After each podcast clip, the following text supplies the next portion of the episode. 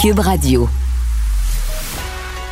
Il manie l'idée, la réflexion, la persuasion, le silence. Mario Dumont. Informé, cultivé, rigoureux. Il n'est jamais à court d'arguments. Mario Dumont. Pour savoir et comprendre. Bonjour tout le monde, bienvenue à l'émission, bienvenue à Cube Radio. Cette belle fin d'après-midi, j'espère que vous allez bien. Euh, Alex, bonjour. Bonjour Mario. Et c'est jour de face à face, évidemment, ça va euh, pas mal aujourd'hui attirer l'attention. Les chefs, euh, pas d'annonce en campagne électorale, tout le monde se tient bien tranquille non. à préparer son débat. C'est ça, c'était tranquille, très tranquille même aujourd'hui, et ça tombait aujourd'hui, ce face à face-là qui aura lieu, soit dit en passant, à vingt heures ce soir, T V A, L C N, mais également ici sur Cube Radio, ce sera retransmis en direct. Pour les gens qui ne seront pas devant un écran, on peut écouter ça à la radio. Oui. Et euh, durant l'émission, euh, on va parler avec des candidats euh, de chacun des partis. Écoute, pas la... la... Ils vont pas nous dire ce qui va se passer au débat, ils le savent pas, mais plus euh, feeling, comment ils se sentent, est-ce qu'ils sont nerveux pour leur chef, euh, quelles qualités, quels défauts, quelles inquiétudes ils ont pour le débat. D'après moi, ils vont tous nous dire que leur chef est le meilleur, mais quand même, là, euh, qu'est-ce qu'ils attendent de, de la performance chacun de leur chef ce soir? quatre sur cinq qui, qui en sont à leur premier débat, hein, premier débat de grande ampleur comme celui-là, puis tout ça, ça tombait en même temps aujourd'hui que le sondage des intentions de vote au provincial, là, le sondage léger, Cube, T V A, Journal de Montréal. La CAQ qui en a perdu un peu, hein, ton... Ouais, en fait, la, la grosse, le gros avantage de la C A Q, c'est que si un seul des partis d'opposition ramassait les quatre points qu'ils perdent, là, tu dis, oups, il y aurait un compétiteur plus sérieux. Mais comme tout le monde grappille son petit point, ça fait que la, les points perdus se répartissent également entre tous les autres. Et on va rejoindre tout de suite l'équipe de cent pour cent Nouvelles. Alors, on trouve maintenant Mario Dumont dans les studios de Cube Radio. Bon après-midi, Mario. Bonjour. Alors, on a un nouveau sondage qui démontre que la C A Q glisse là, quand même de quatre points. Qu'est-ce que ça nous dit exactement? Que finalement, les oppositions réussissent là, à se faire une place? Oui, ça nous dit en même temps qu'il y a un certain retour à la normale. Je veux dire, euh, regardons l'histoire électorale du Québec. On n'a jamais vu les écarts qu'on avait. On n'avait jamais vu ça. De façon générale, les campagnes ont tendance à, à resserrer les choses. Hein. C'est, c'est naturel en campagne. Euh, l'avantage de la C A Q, là, ce que la C A Q peut applaudir aujourd'hui, c'est que si, si les quatre points perdus avait été récolté par un seul des partis d'opposition, tout le même qui avait tout ramassé, appelons ça le magot là, de quatre à cinq points. Mais là, on pourrait dire, oups, il y a un parti d'opposition qui a un gros momentum, qui, bon, est-ce qu'il pourrait rattraper la C A Q jusqu'à la fin? Qui sait? Mais... Et là, ce qui sauve d'une certaine façon François Legault, c'est que tout le monde en ramasse un petit peu des grenailles. Là, la, la, les points perdus se répartissent entre les partis, ce qui fait qu'il n'y en a aucun qui a un véritable momentum. Bon, pour les libéraux, je pense quand même un sondage un petit peu encourageant, en tout cas certainement un portrait moins euh, terrible, reste bon deuxième dans un scénario comme celui-là, comme celui-là, serait pas à risque vraiment de perdre l'opposition officielle, quoique Québec solidaire elle court pas loin derrière, surtout à Montréal. Mais euh, voilà, donc, mais tu sais, c'est le sondage de mi-campagne qui arrive juste avant le face-à-face, puis... Mm-hmm. T'sais, je voyais notre collègue Marc-André Leclerc qui écrivait « La vraie campagne commence ce soir », puis c'est un peu vrai, là. Tu sais, les annonces au quotidien, les conférences de presse du matin, les gens écoutent ça, ça détaille le programme, mais ça crée pas... C'est rare, là, dans l'histoire électorale, que ça a créé des gros, gros, gros mouvements d'opinion. C'est beaucoup plus au moment euh, de face-à-face, des, des grands moments, des grandes soirées de télé comme ça, où les idées sont confrontées, ou dans les trois, quatre, cinq jours qui suivent, des fois, tu vas voir une vague, là, dans, une vague en montée ou en descente, mais tu vas voir une vague se créer, là. Oui, et on l'entendait aussi avec les collègues euh, ailleurs qui ont sondé les électeurs qui attendent le moment de ce soir pour vraiment se faire une idée, le tiers des électeurs qui disent encore qu'ils peuvent changer d'idée, là. Oui, puis tu sais, il y a le débat.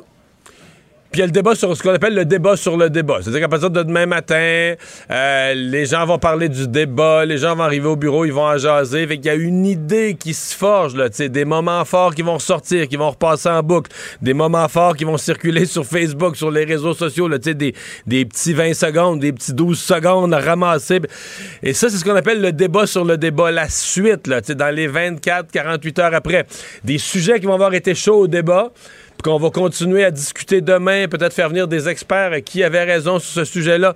Donc, c'est, c'est tout ça. Là. C'est, c'est pas juste un deux heures ce soir. Oui, c'est un deux heures extrêmement intense où beaucoup de gens vont être à l'écoute, disponibles à changer d'idée. Léger l'a mesuré, trente-quatre pour cent, là, un tiers des gens disent « Ouais, ouais, ça se pourrait qu'on face à face, on change d'idée. » Mais, euh, dans les vingt-quatre à quarante-huit heures qui suivent, là, on est dans une période où l'opinion publique peut évoluer, peut se consolider aussi. Des ouais. fois, ça fait juste durcir. T'sais, tout le monde a aimé son chef, tout le monde est content dans sa position, puis ça crée peu de mouvement. Mais c'est pas rare qu'au lendemain d'un face-à-face comme ça, il euh, y a des mouvements d'opinion publique là, significatifs. Est-ce qu'on peut déjà voir aussi l'impact que ça peut avoir sur les luttes dans les différentes régions du Québec? Parce qu'il y a des luttes qui s'annoncent déjà serrées, Montréal, Québec, Chaudière-Appalaches, l'Estrie, même dans le coin de Laval. Est-ce que là aussi, ça peut jouer... Ben oui. euh, Ben oui, absolument. Dans les luttes que tu viens de nommer, là, euh, prenons Montréal. Ben, autrefois, Montréal, on disait, on, on s'occupe pas de ça, Montréal, il n'y a pas de lutte. Là, le Parti libéral avait tellement de comtés sûrs, et cetera. Donc là, pour présentement, il y a plusieurs... Tu sais, la pointe ouest de Montréal est encore solidement le libéral, la pointe très anglophone. Mais dans le centre, dans le centre-sud, dans le nord de Montréal, il y a plein de comtés qui tout, à, qui, tout à coup, ne sont plus des châteaux forts pour personne, où Québec solidaire est compétitif. On dit que dans quelques-uns, la C A Q est compétitive aussi. Alors là, ça, ce sera vraiment à, à voir et à vérifier. Là, et là, prenons l'exemple de, de, de face-à-face qui pourrait changer quelque chose. Si Mme Anglade avait ce soir une très solide performance qui vient réconforter beaucoup de libéraux, euh, même chose à Laval. Présentement, regardez les chiffres à l'écran. Présentement, pensez que Laval, là, les libéraux ont cinq comtés sur six. Et là, euh, s'ils sont en arrière comme ça, et ils sont pas sur le bord de regagner leurs cinq comtés sur six. Ben, est-ce que ça, une solide performance de Mme Anglade pourrait ramener au bercail des libéraux? Et là, tout à coup, faire consolider, ramener des comtés, euh, des châteaux forts reviennent des châteaux forts, des comtés à Laval reviennent gagnants. Oui, le face-à-face peut changer. Puis ce que je dis là, c'est pour Mme Anglade, mais euh, dans le cas d'Éric Duhaime, ben, il y a plusieurs comtés où il sait déjà que dans la région de Québec, Chaudière-Appalaches, il est bien placé, il y a un bon pourcentage, mais je pense qu'ils sont conscients qu'il en, il en manque un peu. Là. Il en manque quelques points de pourcentage entre faire une, ce qu'on appelle une belle performance honorable puis avoir un député à l'Assemblée nationale, ça t'en prend un petit peu plus.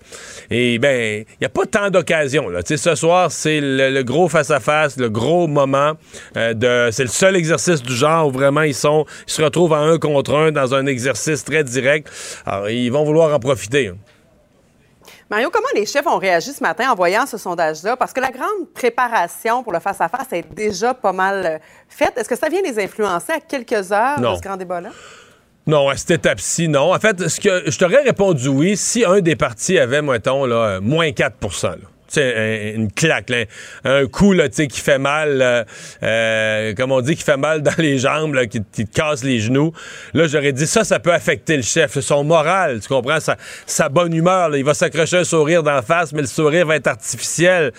Mais là, euh, tu sais, euh, la C A Q est toujours en solide avance, François Legault est de bonne humeur, euh, tous les autres ont gagné un point ou deux, sont encouragés par ça. Fait qu'à mon avis, t'as cinq chefs qui arrivent, là, il n'y en a aucun qui... Tu peux en avoir qui sont plus inquiets. François Legault, lui, inquiet parce que lui, il n'y a plus rien à gagner. Là. Une fois que tu, tu regardes les sondages, il a déjà son gouvernement majoritaire. Il peut juste le perdre. Il peut juste avoir un, une dégringolade, des erreurs qui vont le suivre, et cetera. Donc lui, il peut juste perdre. Mais t'en as d'autres aussi qui sont nerveux un peu, parce que tout à l'heure, je disais, Mme Anglade pourrait, tout, pourrait avoir beaucoup à gagner, Paul Saint-Pierre Plamondon pourrait avoir beaucoup à gagner, mais en même temps, eux, à date, la campagne, là, les sondages, c'est assez difficile. Donc, euh, comme tu dis, c'est tu comptes le genre, le nombre d'occasions qui te restent de, de renverser la tendance, tu dis, OK, il y a le gros face-à-face à T V A, euh, une semaine mmh. plus tard, là, il va rester moins de jours devant, mais là, il, ouais. il y a un débat à Radio-Canada... Puis là, après ça, t'as la dernière fin de semaine que tu peux faire des petits blitz de messages. Mais tu sais, si tu renverses pas la tendance à partir d'asseoir, euh, il se fait de plus en plus tard, tu sais. Mais justement, Mario, toi, t'as, t'as décortiqué aussi là, les forces et les faiblesses des cinq chefs à surveiller ce soir. Je me suis amusé. J'ai fait un petit exercice euh, avec un, un mot ou une expression associée à chacun. Euh, ben, tu sais, ce, ce soir, il faut que il faut que François Legault soit un véritable Carey Price, là, parce que ça va venir de ça va venir de partout. Euh, tu sais, euh, c'est lui qui est le meneur. Il va être la cible de toutes les attaques. Et euh, c'est un peu sa personnalité, là. Euh, tu sais, des fois, il s'emporte. Euh, des fois, quand il s'emporte, il n'est pas à son meilleur. Il dit une petite phrase de trop, un petit mot de trop. Il, le lendemain, il est pogné avec ça. Il était souvent obligé, d'ailleurs, il est devenu un spécialiste de s'excuser, mais les gens lui pardonnent tout le temps. Mais ça reste que le lendemain, le surlendemain, il est sur la défensive. Alors ça, c'est ce, ce à quoi il doit faire extrêmement euh, attention. Euh, si on continue, je pense, avec Mme Anglade, elle, euh, c'est ça, elle, il est minuit, il est minuit moins une. Euh, elle est une personne énergique. Elle est une personne euh, combative. Mais, euh, bon, tu sais, ses, ses erreurs dans son cadre financier, tous les problèmes qu'elle a connus depuis le début de la campagne, tu sais, elle arrive avec des... Euh, Elle arrive avec des, des, des, des, des prises contre elle, là, des choses qu'elle va devoir défendre, qui pourraient rapidement la placer sur la défensive. Seule femme, et c'est elle qui connaît le mieux François Legault, on l'oublie parfois, mais c'est la présidente fondatrice de la C A Q, là. Et quand François Legault a fondé la C A Q, la présidente au congrès de fondation, la présidente au lutrin là, du parti, euh, c'était Dominique Anglade. Donc elle connaît, connaît bien François Legault, là. Peut-être connaît les, les, les, les points sensibles. Euh, on peut on peut peut-être continuer avec euh, Gabriel Nadeau-Dubois. Euh, bon, talentueux, hein, aucun doute, excellent communicateur. Lui, c'est les étiquettes, là, tu sais, euh, pelleteux de nuages, pas réaliste, et cetera. Donc, il a le devoir de se positionner comme une alternative crédible, tu sais, que son programme, ça se tient, que c'est solide. Euh, démontrer là, que les changements, tu sais, l'urgence des changements climatiques, la fameuse nécessité de changer d'air, là, parce que lui... C'est pas du petit changement qu'il propose, c'est du gros changement, et cetera. Puis, moi, je pense qu'il va vouloir créer une espèce de momentum. Euh, jusqu'à maintenant, sa campagne va bien, mais je, je pense que Québec solidaire espérait que c'est quelque, qu'on entende les turbines tournant les, les, encore plus fort, là, que, que, que ça lève en campagne. Comme la dernière fois que Manon Massé, ça avait levé pour Québec solidaire. Jusqu'à maintenant... C'est, oui, ils ont gagné une coupe de points. Tout le monde dit que ah, leur campagne est très bonne, est très professionnelle, mais... il n'y a pas le niveau d'énergie qu'il espérait. Paul Saint-Pierre Plamondon, lui, écoute, lui, lui, il lutte carrément pour sa vie, euh, la survie de son parti. Euh, il avait dit au début.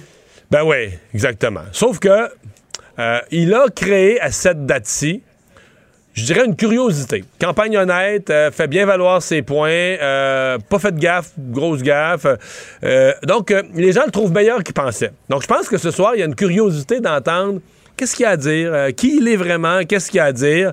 Euh, bon, et il doit éviter, éviter évidemment, euh, ce que son ancien chef, Jean-François Lisée, avait fait au débat, là, en essayant de changer le sujet, puis de s'ostiner avec Pierre Bruneau, ouais. euh, pour parler d'autres choses pendant un sujet, sur le, pendant un blog qui devait porter sur les médecins de famille. Ça, ça avait été un moment euh, d'horreur. Et finalement, dans le cas d'Éric Duhaime, bon débatteur, un débatteur naturel, euh, qui arrive avec des contenus vraiment différents. Certains diront c'est le véritable adversaire, là, le véritable... celui qui peut déranger François Legault. Maintenant, bon, il y a toutes sortes d'histoires là, euh, récemment qui l'ont dérangé, sa campagne. Euh, des histoires sur certains de ses candidats aussi, en sortant encore jusqu'à ce matin. Alors ça, ça c'est toujours embarrassant là, quand on t'amène ça. Est-ce que les autres vont l'attaquer là-dessus? Peut-être que oui, peut-être pas du tout. Et évidemment, le défi de la, de la cohérence quand on propose des changements d'importance, qu'on arrive comme un réformateur avec des réformes importantes, ben il faut que ça se, faut que ça se tienne. Donc, ils ont tous...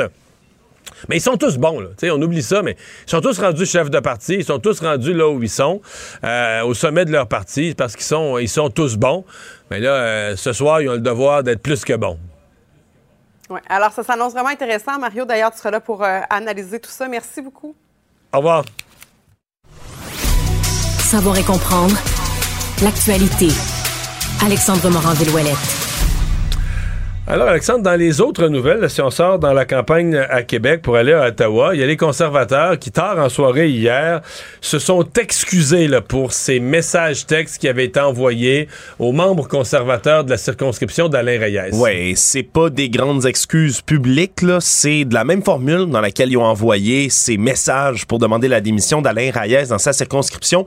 Ils ont renvoyé aux mêmes membres du parti un petit texto dans lequel on dit « Le Parti conservateur du Canada s'excuse pour un message texte automatisé envoyé plus tôt aujourd'hui aux membres du parti. » Voilà. C'est et comme ça qu'on s'est excusé. Ils ont mis la même, euh, le même message, ils l'ont mis sur ah. les réseaux sociaux aussi. Exactement. Là, donc, euh, c'est un petit message quand même qu'ils ont, euh, qu'ils ont envoyé de cette manière-là. Mais ça a Sauf été que dénoncé. Les gens qui connaissent bien le Parti conservateur aujourd'hui disent c'est pas, c'est des petites excuses, mais il n'y a pas de petites excuses au Parti conservateur. Là. Le Parti conservateur, surtout dans la personnalité de Pierre Poilievre, ne s'excuse jamais. Donc, le fait qu'il le fasse, euh, faut peut-être pas voir ça si... Euh, Euh, si banal, c'est quand même un gros geste de leur part et l'aveu, oui.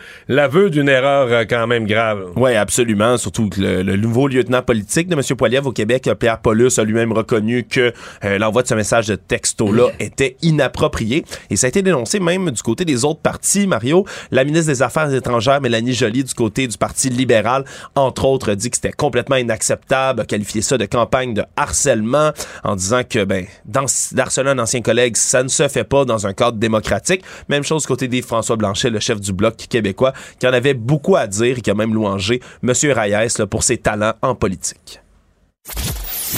Mario Dumont. Rationnel et cartésien, il peut résoudre n'importe quelle énigme les yeux fermés.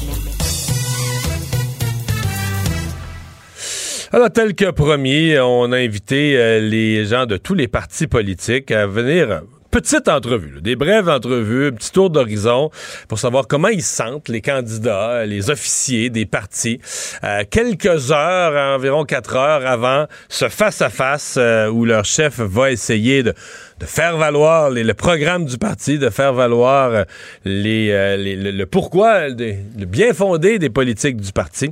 On commence tout de suite avec le Parti conservateur du Québec. Jacinthe Varel, candidate dans le comté de Portneuf, est avec nous. Bonjour, Mme Varel. Bonjour, M. Dumont. Est-ce que c'est un bon débatteur, Éric Duhaime? C'est un bon débatteur, mais il faut baisser les exigences ou les attentes face à M. Duhaime. Il est bien préparé, mais c'est quand même son premier débat. Il est habitué de faire de la radio, mais un débat politique où on est la cible de, de toutes sortes d'attaques, ben c'est sûr que c'est, c'est quelque chose qui... Euh, qui est nouveau pour lui, alors euh, faut, faut, ah. faut lui donner euh, sa première chance. Pensez-vous qu'il va être la cible de beaucoup d'attaques, parce qu'on entend que c'est, ben, évidemment, c'est souvent le gouvernement sortant dans un débat qui en mange une, là, que tout le monde attaque. Vous pensez qu'il euh, y a des gens qui vont se jeter sur Éric Duhaime avec des attaques dures? Ben en fait, c'est, c'est parce que je dis ça parce que c'est ce qui se passe depuis le début de la campagne. On le regarde aller, puis euh, il, il, il mène une course difficile là. Déjà depuis le début de la campagne, on, on voit quand même que euh, c'est un, c'est, il fait partie, il fait partie des euh, des politiciens qui euh, qui doivent euh, défendre plusieurs choses sur plusieurs fronts, donc euh, c'est très exigeant pour lui euh, euh, la campagne jusqu'à maintenant. Alors, euh, on s'attend à ce que ça, ce, cette, cette difficulté-là et ce défi-là se poursuivent euh, dans le débat. Une des caractéristiques reconnues du Parti conservateur, c'est la, la, un certain nombre d'idées vraiment différentes, là, où on n'est pas, comme on dit, on n'est pas dans la même table, où on n'est pas dans la même famille idéologique, on a des propositions qui sont carrément ailleurs. Avez-vous euh, espoir que ça puisse servir, M. Duhaime, là, qu'il puisse bien camper ces idées-là à travers le, le, les différents segments du débat? C'est, c'est mon souhait le plus cher, c'est notre souhait le plus cher, là, de, de, de passer... Euh, justement en mode euh, présentons nos idées, présentons à quel point le Parti conservateur se démarque par ses idées.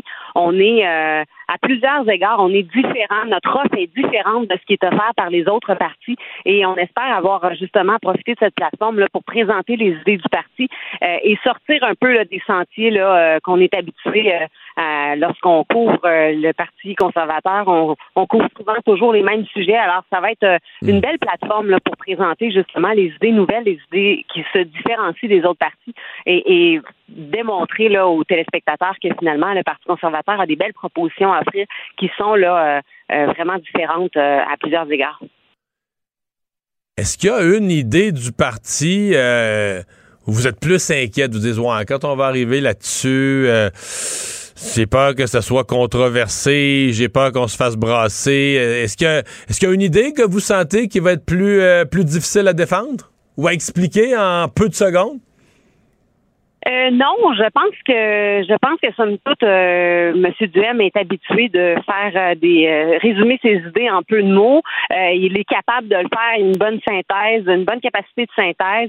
C'est sûr que M. Legault est un est un habile communicateur, est un est, est bon en débat. Euh, donc, euh, on va voir euh, comment notre chef euh, se débrouille euh, euh, à ce niveau-là. Euh, mais euh, on est confiant euh, que, que la maîtrise de nos sujets elle est très bonne. Euh, nos propositions sont faciles à, à, à saisir. Il faut juste avoir euh, le, la table bien mise là, pour être capable de, de les proposer, de les avancer. si on parle plus de M. Duhaime, mais qu'on parle de vous, là, parce que ça aussi, c'est quelque chose, là, pour les candidats et candidates. Vous êtes pas là, vous êtes pas dans le building de T V A ce soir, mais votre avenir personnel en dépend. Là. Exemple, vous, dans Portneuf, si Éric Duhaime fait une super performance, ben là, tout est permis, tous les espoirs sont permis. Euh, s'il connaît une soirée d'enfer, ben là, votre porte-à-porte va être plus difficile la semaine qui vient. Euh, euh, vous allez regarder ça comment? Êtes-vous, allez-vous être nerveuse à huit heures moins une, une, à huit heures moins une minute? Ben, c'est certain qu'on regarde ça avec beaucoup d'intérêt. C'est très, c'est très excitant de, de faire partie de cette histoire-là. Puis on sait très bien qu'il y aura des impacts dans nos circonscriptions. Euh, mais justement, euh, pour moi, c'est vraiment important de ne pas mettre toute cette pression-là sur les épaules de, du chef. Euh, on mène notre propre campagne dans notre circonscription. On se fait connaître. C'est, c'est une belle opportunité de se faire connaître et de démontrer là, finalement qu'il y a des, euh, il y a des nouveaux visages en politique. Il y a des, mmh. il y a des gens qui s'intéressent à la politique, qui, qui ont des contributions intéressantes qu'ils vont pouvoir apporter dans le futur, peu importe dans quel rôle ce sera. Et puis, euh, en ce sens-là, ben moi, je Je veux, je veux vraiment, euh, et je m'assure de faire ça depuis le début de la campagne. Là. Et, toute la pression et, ne doit pas être sur les épaules de notre chef. chef. Et vous regardez ça où? En famille, toute seule, enfermée dans une pièce, euh, au bureau avec les bénévoles? On regarde ça comment, là? Ben, mes, mes bénévoles auraient bien aimé que je sois avec eux ce soir dans la circonscription, mais parce que je donne des entrevues aujourd'hui et demain, je suis dans la région de Montréal, alors je vais, euh, je, je donne une entrevue là sur une autre chaîne de télévision juste avant le débat, alors je vais être probablement seule dans ma chambre d'hôtel à Montréal ce soir pour regarder euh, le débat, mais en même temps, je vais rester en contact là via les textos et le téléphone avec euh, avec mon équipe dans Portneuf là pour euh, pour qu'on crie des ouais ensemble ou qu'on se tape sur les cuisses à distance là. En, En se textant puis en se parlant, euh, oui, c'est certain. Jacinthe Averel, merci. Merci, au revoir. Bonne fin de journée. Et on enchaîne tout de suite avec euh, le député sortant et candidat de Québec solidaire euh, dans la circonscription de Rosemont, dans l'est de Montréal. Vincent Marissal, bonjour. Oui, bonjour. Je recommence. J'ai fini, Mme Averel, comme ça. Je commence avec vous. Vous allez regarder ça où? Euh, en famille, tout seul, enfermé, avec euh, des bénévoles et l'équipe? Euh? À T V A, j'ai la grande chance d'être euh, invité dans l'émission ah, pré-débat, puis on m'a demandé de nous, rester un avec peu nous. Après. Ben oui, ben oui, c'est, je renoue avec mes vieilles amours, je serai dans la salle de presse. Ah, à nous spinner, à nous dire que Gabriel Nadeau-Dubois a été le meilleur, même si c'est pas vrai, là, c'est ça? Ah, je respecte trop votre intelligence pour ah, faire okay, okay. Spin, mais euh, j'ai bien confiance en Gabriel. Vous avez confiance? Est-ce que est-ce qu'il est à son meilleur dans cette formule-là, dans un, une formule débat avec les adversaires face à lui? Ben, je peux pas répondre parce qu'on l'a jamais vu dans ce genre de format-là, mais je sais que Gabriel est un gars super studieux, qui est un qui est à ses affaires, qui connaît ses dossiers, puis qui, qui est confiant. Alors moi, je suis confiant. Euh, effectivement, un débat à cinq comme ça, c'est, c'est une nouveauté. Cela dit, la formule, euh, puis je veux pas être têteux, mais la formule face à face, moi, me plaît plus que la mêlée à cinq, qui est un peu cacophonique là, par définition, parce que même si les gens se respectent ouais. dans leur tour de parole, il y en a toujours au moins deux qui parlent en même temps. Mais ça peut être traite en même temps. À deux, si tu te fais pogner sur un point, t'as pas la réponse. Pour le téléspectateur, ça peut vite paraître que t'es dans l'écart, ben que si on, on, on joue à risque, là. C'est pourquoi il faut être studieux. Puis euh, Gabriel, il est studieux. C'est un gars qui a fait ses devoirs. Ça fait déjà cinq ans qu'il est élu à l'Assemblée nationale. Il a une capacité d'absorption, euh, de synthèse. Il connaît aussi ses dossiers. Puis, ben, évidemment, inutile de vous dire qu'il croit évidemment au programme qu'on propose. Alors, il, il va être prêt. C'est sûr qu'il va être prêt. Il y a euh, des éléments du programme quand même qui ont accroché un peu plus, notamment toute la, l'histoire de la taxation, puis qui on taxe vraiment, puis est-ce qu'on taxe les fonds de pension des infirmières. Euh, êtes-vous nerveux quand on va arriver sur ce point-là? Il pourrait arriver une balle courbe puis que ça paraisse mal? Ben, on voit, on voit les, les balles de toute façon venir, donc elles sont pas vraiment courbes, là. Elles sont même assez ouais. directes. On les voit venir depuis déjà un bon moment. Mais c'est pourquoi je vous dis que Gabriel, il est confiant, puis ça va donner au, au contraire l'occasion euh, de vraiment parler à un maximum de monde, puis effectivement de défendre ce point-là, puis d'expliquer. Peut-être aussi un peu euh, ralentir le, le, le, le spin adversaire, là, avec la taxe orange. Mm-hmm. Je comprends là, que ça fait, ça fait des belles, ça fait des belles images, tout ça, là, mais je pense que c'est le moment privilégié, là, les débats depuis quelques années là, qu'on suit des élections, hein, on sait que c'est devenu le moment charnière. Là. C'est devenu le moment où les gens accrochent aussi beaucoup plus à la campagne. Alors voilà une belle occasion justement de, de, de taper sur le clou puis d'expliquer ce, ce qu'est le programme. si on se reporte il y a quatre ans, euh, dans une élection qui avait été là, un exploit, si vous voulez mon avis, pour Québec solidaire, euh, dix comtés, quatre hors Montréal, que tous les experts avaient dit c'était impossible, et, et je me ramène au face-à-face. Les attentes envers Manon Massé, je dis pas qu'elles étaient basses, mais les attentes étaient limitées. C'est une femme plutôt humble. On l'avait jamais connue comme une débatteuse. C'était à l'Assemblée nationale, parce que j'avais jamais remarqué qu'elle, qu'elle avait un talent oratoire là, tu sais, qui sort du lot. Puis finalement, elle s'en était plus que bien sortie. Puis là, ce que je suis en train de dire, c'est qu'elle l'avait vraiment livré très en haut des attentes. Est-ce que ça, mm-hmm. ça guette Gabriel Nadeau-Dubois? Parce que lui, à l'inverse, les attentes sont dans le plafond. Là. Très performant à l'Assemblée mm-hmm. nationale, très habile orateur. Est-ce que c'est pas un peu plus risqué de rentrer dans le débat alors que tout le monde dit déjà que tu es un super communicateur et que les attentes sont élevées? Oui, mais tout le monde sait aussi que c'est son premier débat de ce type. Euh, alors, évidemment, oui, les attentes sont élevées parce que c'est un gars qui livre. Manon avait super bien performé. Rappelez-vous, avant, Françoise aussi, David avait quand même très, très bien performé, puis c'était effectivement pas du tout le même contexte politique là, dans lequel on était. Gabriel, il a l'avantage d'être un excellent euh, débatteur. Euh, pour Manon, ça a toujours été plus compliqué, la joute politique. Puis même à l'Assemblée nationale, on sentait qu'elle n'était pas à l'aise là, dans cette espèce de jeu ouais. politique. Sauf qu'au face-à-face, la dernière fois, vous allez peut-être me dire qu'elle a été aidée par Jean-François Élisée d'une certaine façon, mais elle avait plus que tiré les marrons du feu, là. Ça, ça s'appelle faire du judo. Quand l'adversaire ouais. fait un move puis qu'il se met en position délicate, bien évidemment, c'est un débat. Hein? Alors, il faut, faut en profiter. Mais, mais Gabriel, dites-vous bien l'affaire, là, vous le connaissez depuis longtemps. Là. Il est prêt. Il, il est prêt. Puis c'est quelqu'un qui va certainement arriver là, là très, très prêt. En même temps, euh, confiant, confiant de, de ce qu'il a à proposer. Ouais. Ça peut. Est-ce que vous diriez, parce que vous venez de, de reconnaître là, ces, ces moments-là sont charnières dans une campagne. Ah oui. Depuis une semaine, là, on a parlé d'un qui n'a pas payé ses comptes de taxes. Là, on dirait qu'on est un peu moins dans le contenu de la campagne. Alors l'impression, c'est que ce soir, là, on revient dedans. Là, le public va être plus attentif, et cetera. Est-ce que c'est ce soir que pourrait jouer la possibilité, le rêve pour Québec solidaire euh, de, de voler aux libéraux le poste d'opposition officielle? Hmm. Ben nous, on vise même mieux que ça, hein? Mais la campagne, elle se joue tous les jours. Maintenant, on ne va pas se raconter d'histoire là, dans les campagnes modernes. Ça fait assez longtemps là, que vous et moi, soit qu'on les suit, soit qu'on en fait, là, les débats, c'est devenu des moments euh, hyper importants. C'est comme si vous lisiez un livre, mais là, tout d'un coup, vous mettez une loupe sur le livre. Là. Tout est beaucoup plus gros. C'est l'effet loupe de la télé. Donc, effectivement, on ne va pas se compter d'histoire. Là. C'est le, le, le, le challenge, le défi, il est, il est très, très grand. Et ouais. euh, c'est comme ça que les campagnes se font maintenant. Mais euh, moi, j'ai, j'ai l'impression d'être avec le bon cheval ici, là. Vincent Marissal, bonne soirée. Merci d'avoir été là. Ça fait plaisir, merci. Économie, finance, affaires, entrepreneuriat. Francis Gosselin. Bonjour Francis. Salut Mario, comment le, vas-tu? Ça va bien. Le Québec, le Canada, on a eu depuis une couple d'années notre part de problèmes de transport. Euh, pendant la pandémie, on a eu un pont qui a été bloqué entre le Canada et les États-Unis. Euh, juste avant la pandémie, on avait eu les voies ferrées bloquées pour des raisons, euh, problèmes autochtones. Mais tu sais, à chaque fois, c'est des perturbations de transport. Il y avait eu une grève des débardeurs au port de Montréal. Et là, cette fois-ci, problème au port de Québec. Puis à chaque fois, on rappelle toutes les conséquences économiques. Effectivement, et puis euh, c'est des sujets qui me tiennent particulièrement à cœur, Mario, parce que j'avais travaillé spécifiquement là, comme économiste sur la question de la grève des débardeurs au port de Montréal. Je rappelle qu'il y en a eu deux, hein, des grèves des débardeurs, une première en vingt vingt qui avait duré longtemps, là, une vingtaine de jours, puis une deuxième euh, l'année dernière qui avait duré cinq jours seulement.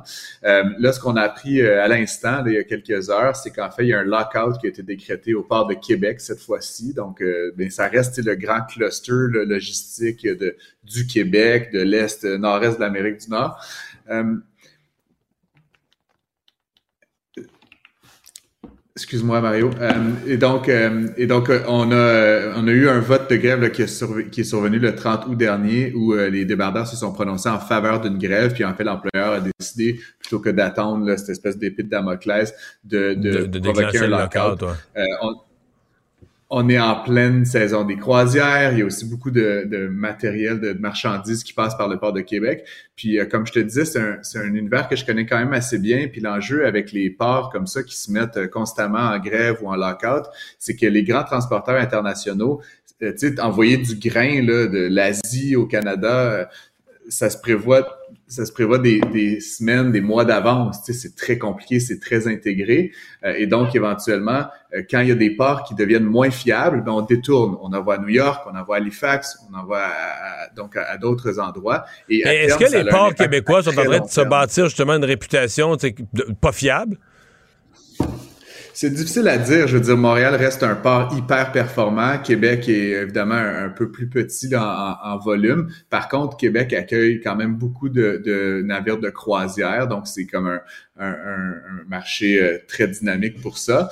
Euh, et euh, bon, il y a eu ces deux grèves-là. Excuse-moi, mais est-ce que le local, ça veut dire que les navires de croisière peuvent pas accoster?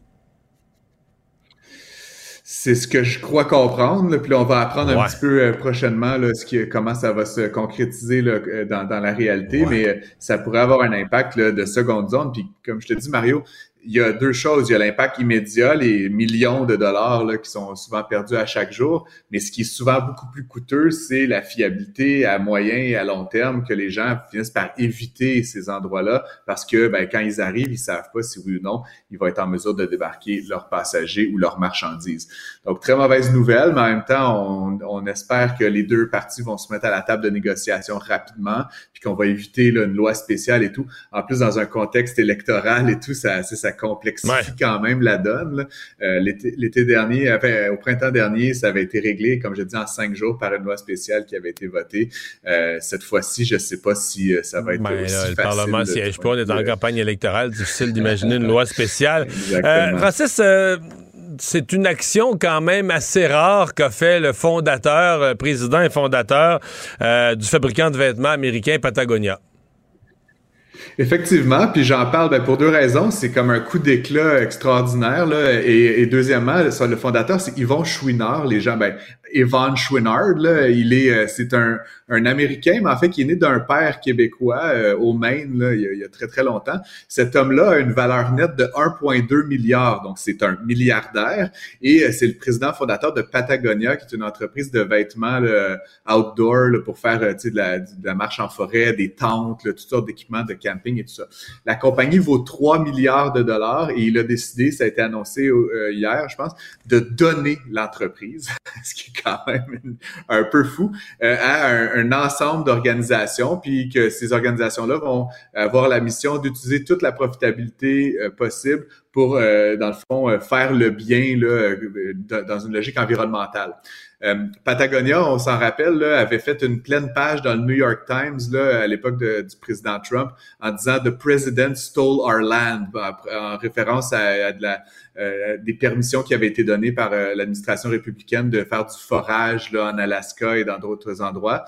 Euh, ils avaient aussi fait des campagnes de publicité en disant « Do not buy this jacket euh, »,« Réparez vos vêtements », et cetera. Fait que ça fait, c'est vraiment une compagnie très activiste. Mais là, tu sais, faire une petite campagne de pub et tout, c'est cute, là, et tout ça, mais là, donner, donner tous ses actifs, ouais, c'est ça. c'est, c'est quand même... C'est, on n'avait pas vu ça, je mais pense, dans l'histoire du capitalisme. Mais donc, euh... penses-tu qu'il s'en est gardé pour changer, mettons, le, le, le, les fenêtres du chalet aux besoins puis euh, son épicerie? À mon avis, Mario, à mon avis, le chalet est payé, ah, puis il s'en okay. est gardé pour faire les changements d'huile sur la Bentley, là, mais, mais, mais, euh, mais c'est quand même, tu sais... Ah non, non, je minimise pas ça, je fais des farces.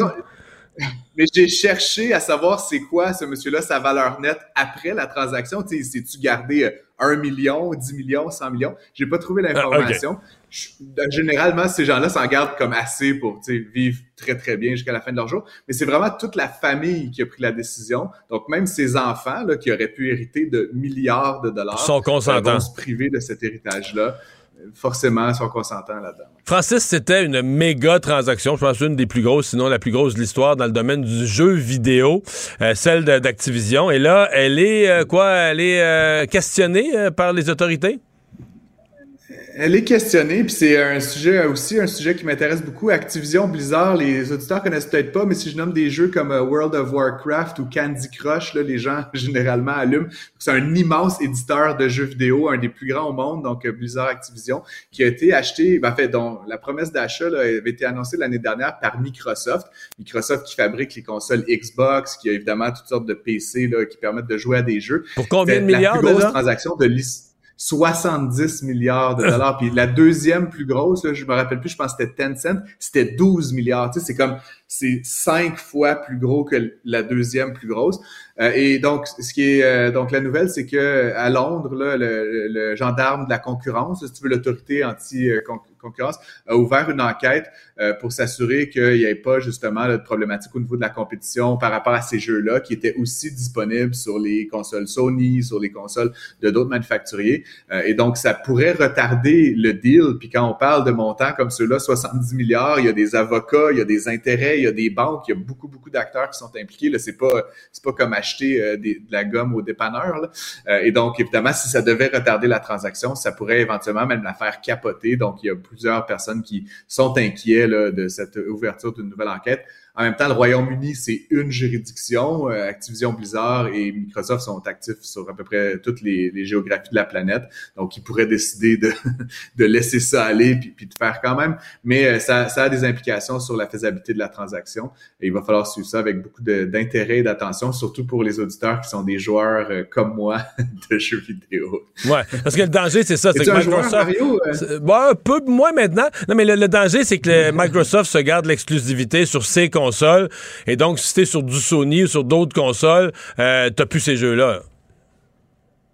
Exactement, puis c'est un peu une situation qu'on voit, Mario, par exemple, pour donner un, euh, pour les gens qui connaissent moins le jeu vidéo, dans le domaine du contenu télévisuel et cinématographique, aujourd'hui, si vous voulez regarder un Star Wars ou un Pixar, ou et cetera, vous êtes obligé de vous abonner à Disney plus, vous l'aurez pas sur Netflix, vous l'aurez pas sur H B O, vous l'aurez pas sur Crave, vous l'aurez pas sur tout point t v Extra. Donc, c'est qu'on se crée un peu des chapelles où les gens deviennent comme obligés d'accéder à ces univers-là, puis donc, évidemment, les éditeurs de jeux ont plus de, de, d'output là, pour distribuer leur contenu. Et donc, ça crée évidemment une, une lacune en termes de concurrence. Ça permet de fixer les prix de manière beaucoup plus agressive de la part de ces joueurs-là. Puis, moins il y en a, plus ils vont avoir de pouvoir sur le marché. Donc, plus ils pourront contrôler euh, la distribution et le prix. Fait que c'est un petit peu là-dessus qu'il faut juste garder un certain intérêt. On voudrait pas avoir une compagnie qui fait les consoles, les jeux, puis euh, le pricing là, de tout ça dans, dans le monde. T'sais.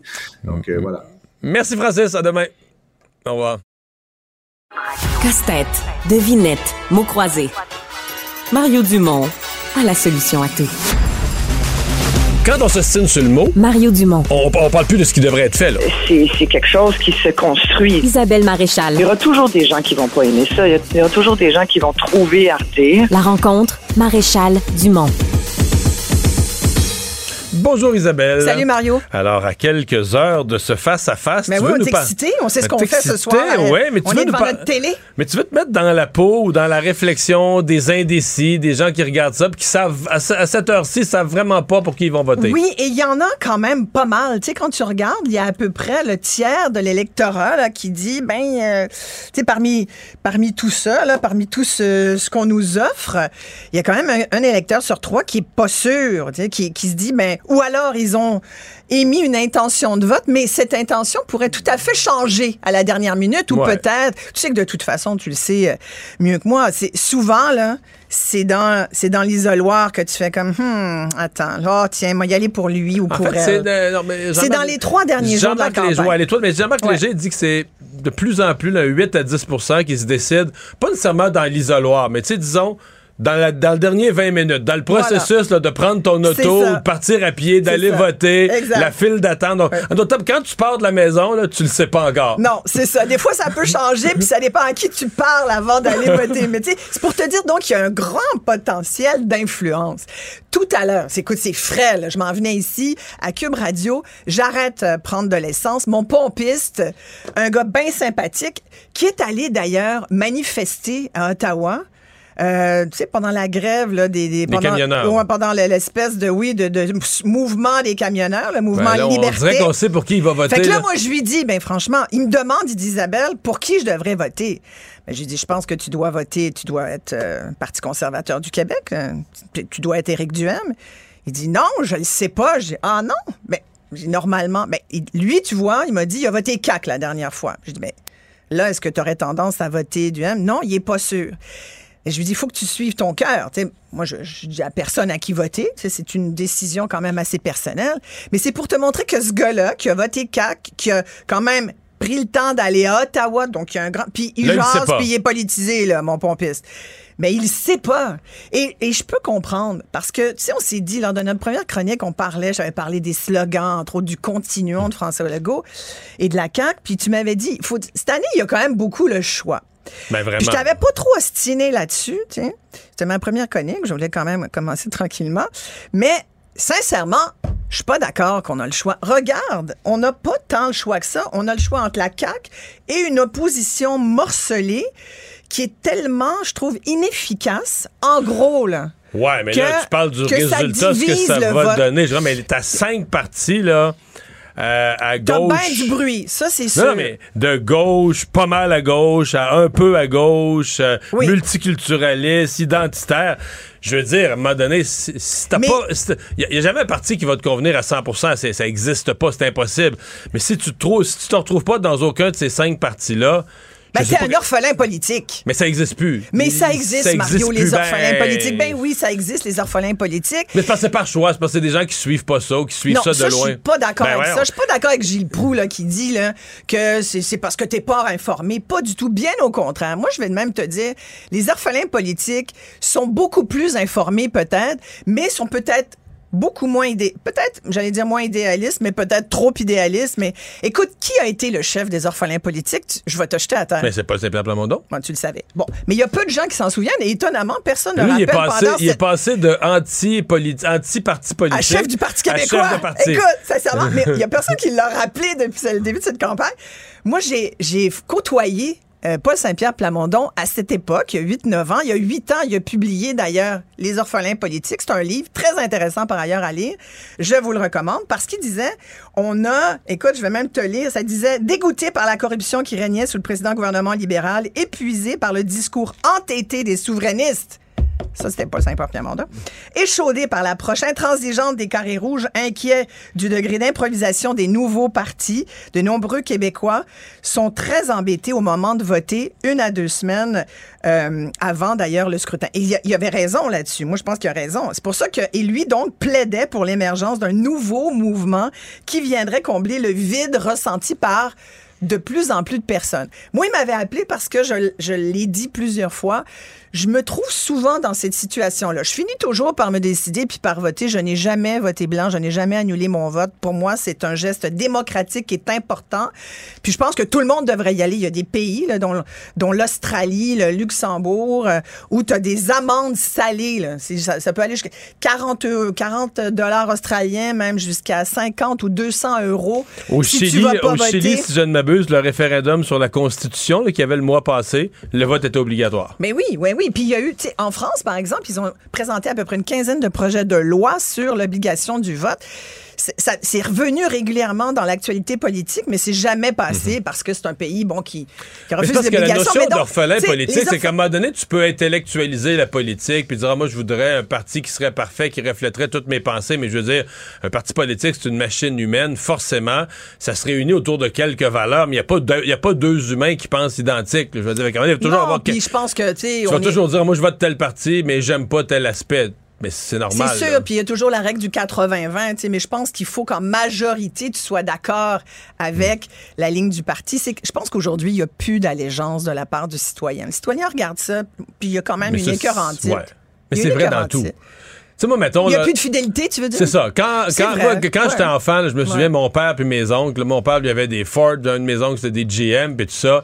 Puis, tu sais, ils s'ostinaient, là, qu'un était meilleur que l'autre. Puis, quand ils allaient changer d'auto, ben, tu sais, il n'y avait plus le choix. Ils s'étaient ouais. tellement ostinés pour ouais. Ford. Ils étaient aussi bien de l'acheter un autre Ford, tu comprends? Ouais. Puis, c'est la même chose pour les grandes surfaces où tu vas acheter. Tu sais, à l'époque, tout le monde là... allait chez Steinberg. Ça n'a pas empêché que ça ferme. Oui, mais, bon. mais maintenant. Aujourd'hui, euh, tu magasines. Ben, mais tu oui, magasines. Ben, un, un, un magasin baisse de vingt et un cents son prix sur quelque chose, sûr. Puis tu changes d'allégeance. C'est pis... sûr, mais il y a quand même quelque chose d'intéressant, je trouve, dans ce shift. C'est beaucoup de monde qui sont pas sûrs, puis qui vont peut-être aller voter, puis mettre leur X dans, un, dans une case avec un peu de, de tu sais, une espèce de bof, tu sais, pas, pas une grande conviction, tu vois, puis et, et ça, je trouve ça dommage, parce qu'il y a une certaine époque, on, on, on était derrière le parti, on, on avait des convictions. Aujourd'hui, il y a comme un désintéressement. Regarde le quarante pour cent de, tu sais, combien de gens vont aller voter? Ah. Ça, c'est dramatique. Ça risque, ça risque d'être soixante quelques, soit à peine soixante-cinq, soixante, soixante-cinq. Mais c'est très grave, Mario. Tu sais pourquoi? C'est que les gens qui sont au pouvoir et qui décident, finalement, parce que là où je suis d'accord, c'est qu'il faut s'en occuper, il faut aller voter, parce que si tu décides pas, le gouvernement va décider pour toi, puis il décidera peut-être pas ce que tu veux, finalement. Ouais, mais là, l'autre trente-cinq pour cent, mettons, qui va pas voter, excuse-moi, mais il, il renonce. Là. Il, c'est comme si, en n'allant pas voter, là, dans ma, dans ma tête à moi, ils pensent qu'ils autres, ils posent un non, un non-geste, mais non, ils posent un geste, là. Ils signent, ni plus ni moins, une délégation de pouvoir à leurs voisins, à, à décider pour moi exact. Qui va me gouverner. Là. Exact. Parce ils se vont, retirent de la conversation. Puis ils, signent, tu sais ils signent une procuration, c'est le mot que j'ai, ils signent une procuration au reste de la société, puis à leurs voisins d'en haut de palier, regarde, va voter à ma place, parce que c'est le, c'est le pouvoir des autres qui s'accroît. Chaque vote est plus pesant quand des gens se retirent de la conversation, vont pas voter. Mais moi, j'aimerais qu'il y ait une case, j'annule mon vote, parce que ne pas aller voter, c'est se retirer de la conversation. Mais décider d'annuler son vote, puis depuis deux, trois jours, j'entends des conversations, je regarde les réseaux sociaux, puis il y a comme un mouvement, « Hey, on est-tu obligé d'y aller? Je peux-tu y aller, mais dire que je suis pas d'accord avec ceux qui se présentent? » J'entends ça, je vois ça, je me dis « Ah! » Annuler son vote, ce n'est pas s'abstenir de voter. C'est dire, parmi toute l'offre qui est là, il n'y a rien qui me convient. Ça se rapproche de l'orphelin politique. Mais là, c'est parce que tu dis à ces gens-là, OK, mais...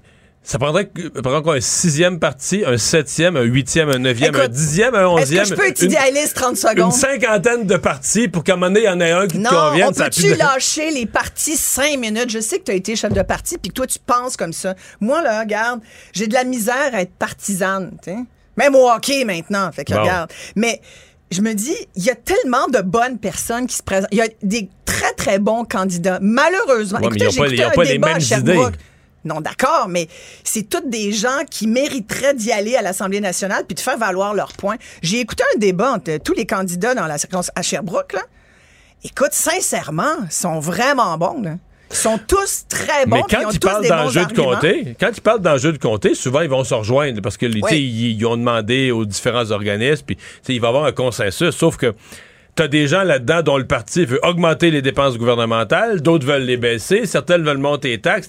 Alors les partis politiques oublient la notion de parti puis tout ce qui est arrivé au fil de l'histoire dans les partis. Ce ne sont que des regroupements. C'est une façon de regrouper des personnes qui sont de la même orientation, qui pensent la même chose. Là. Qui pensent Ben, plutôt qui, la même c'est chose. C'est ça, qui, qui, qui pensent assez la même les, chose pour que quand t'es, quand t'es mis dans un congrès, là, pis t'adaptes un cahier de propositions, ils s'entretuent, ils s'entretuent. Écoute, la meilleure pas, là, preuve t'sais. de ce que je dis, Mario, c'est qu'on a, on a vu combien de transfuges au cours des dernières années. Ouais, mais là, là tu m'amènes sur un autre terrain. Là. C'est, ben, pas, t- c'est pas tous les individus dans un parti là, qui... qui sont là pour les idées, puis tu sais, t'as un noyau dans un parti. Tu veux dire, le les chef... gens qui se présentent sont là pour le pouvoir? C'est sûr. Le pouvoir, le pouvoir, la paye, non mais t'en as de tout ça, là. Puis t'as des gens, qui, t'as des vrais transfuges aussi. T'as mis en glabres, puis je, je, je parle d'elle, mais je pourrais parler... Écoute, Duhaime, c'est un adéquiste, là, il est parti conservateur. Mais il n'a jamais été de la C A Q à ma connaissance, là. Non, t'sais, mais... Il n'a jamais adhéré. Euh, Dominique Anglade, elle, c'est pas rien, là. Elle était, fonde... elle était présidente fondatrice de la C A Q. De la C A Q, puis là, elle est chef du Parti mais libéral. Mais elle a dit que le virage... Et là, Paul Saint-Pierre, il était orphelin politique, puis il est devenu chef des indépendantistes québécois. Moi, je me dis, waouh, c'est quand même des gros mouvements, là. Ouais, mais tu vois, Dominique Anglade a toujours expliqué que quand c'est venu les questions plus identitaires, à un moment donné, à décrocher. C'est ça aussi, les, les, les, les gens qui changent de parti, des fois, c'est pas explicable. Des fois, tu te dis, écoute, c'est ridicule. Il veut être réélu, il cherche a, une job. Juste ne serait-ce que sur l'identité puis la langue. Écoute, la C A Q, pour moi, c'est un parti nationaliste, puis de plus en plus. Et, euh, et le Parti libéral, c'est un parti fédéraliste. Fait que ça, ça, tu peux pas être plus aux antipodes que ça, là.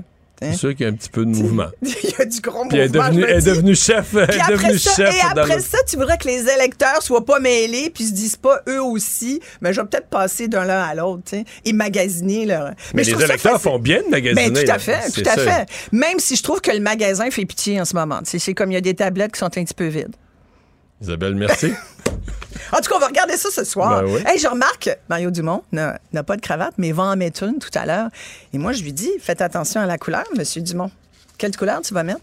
Ouais, dans les tons de gris. C'est assez neutre à ton goût, ça? Oh, mon Dieu, t'es toute dans la nuance ou dans « je prends pas de chance ». À demain! Il nage avec les mots des politiciens comme un poisson dans l'eau. Mario Dumont.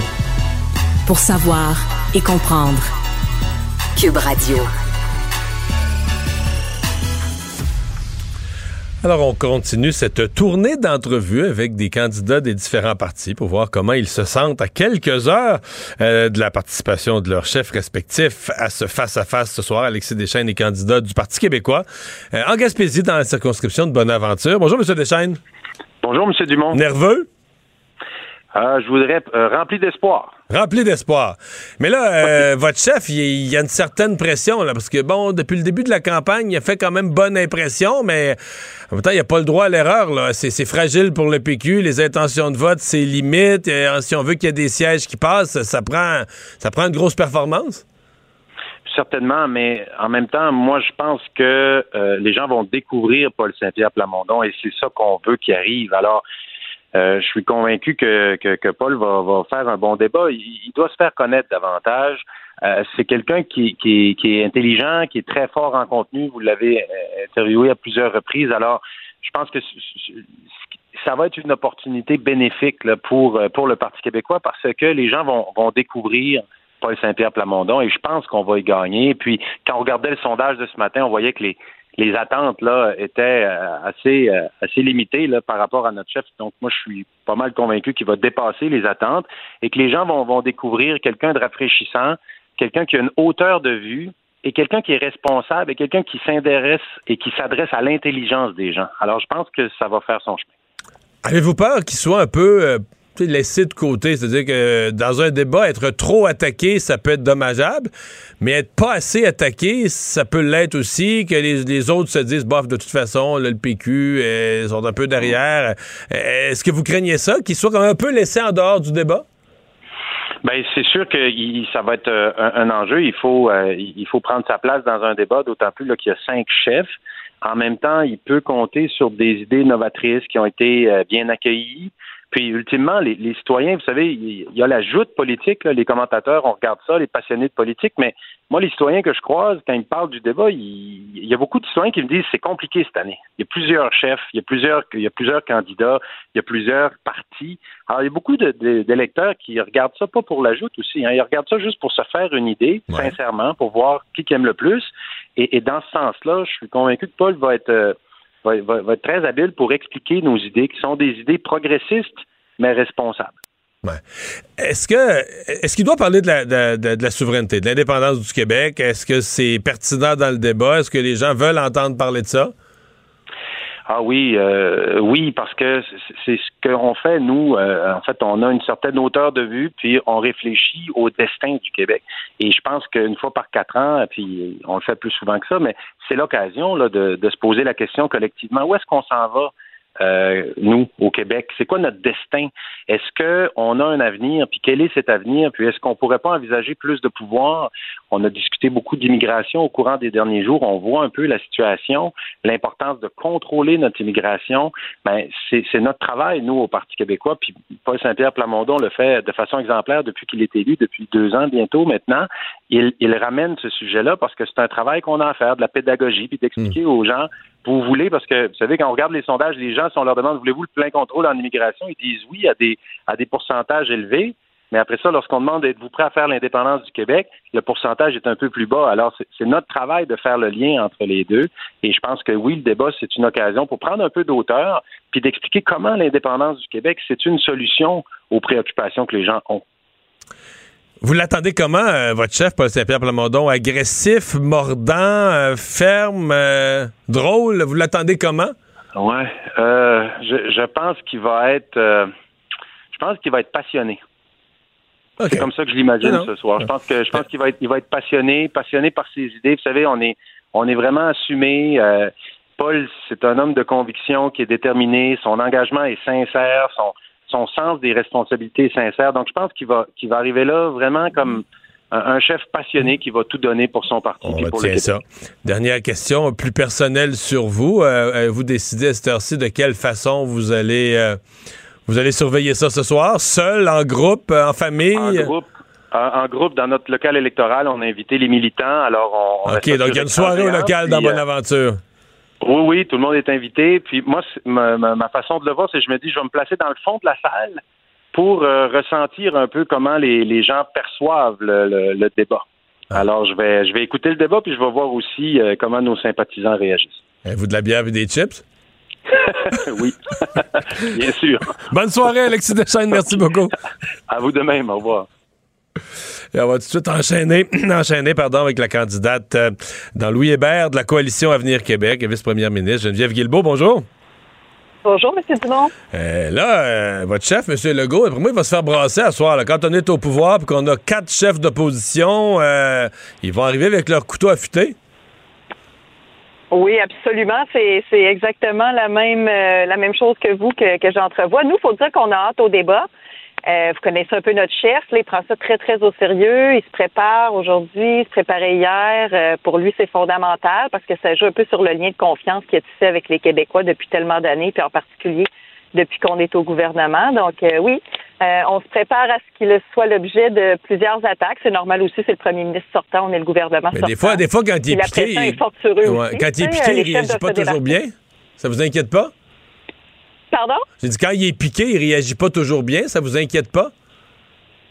Ben, c'est un homme qui est authentique. Je pense qu'on, il y a personne qui peut mettre en question, mettre en question le fait que c'est un homme authentique. Mais non, il se prépare, il se prépare euh, très, très, très consciencieusement depuis deux jours.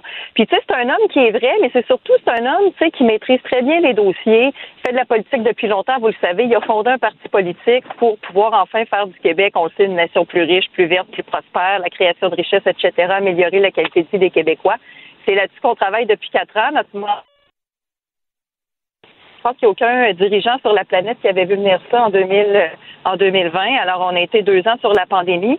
Ça a modifié un petit peu la façon dont on a fait les choses en quatre ans, mais malgré tout, on a fait des grandes réalisations.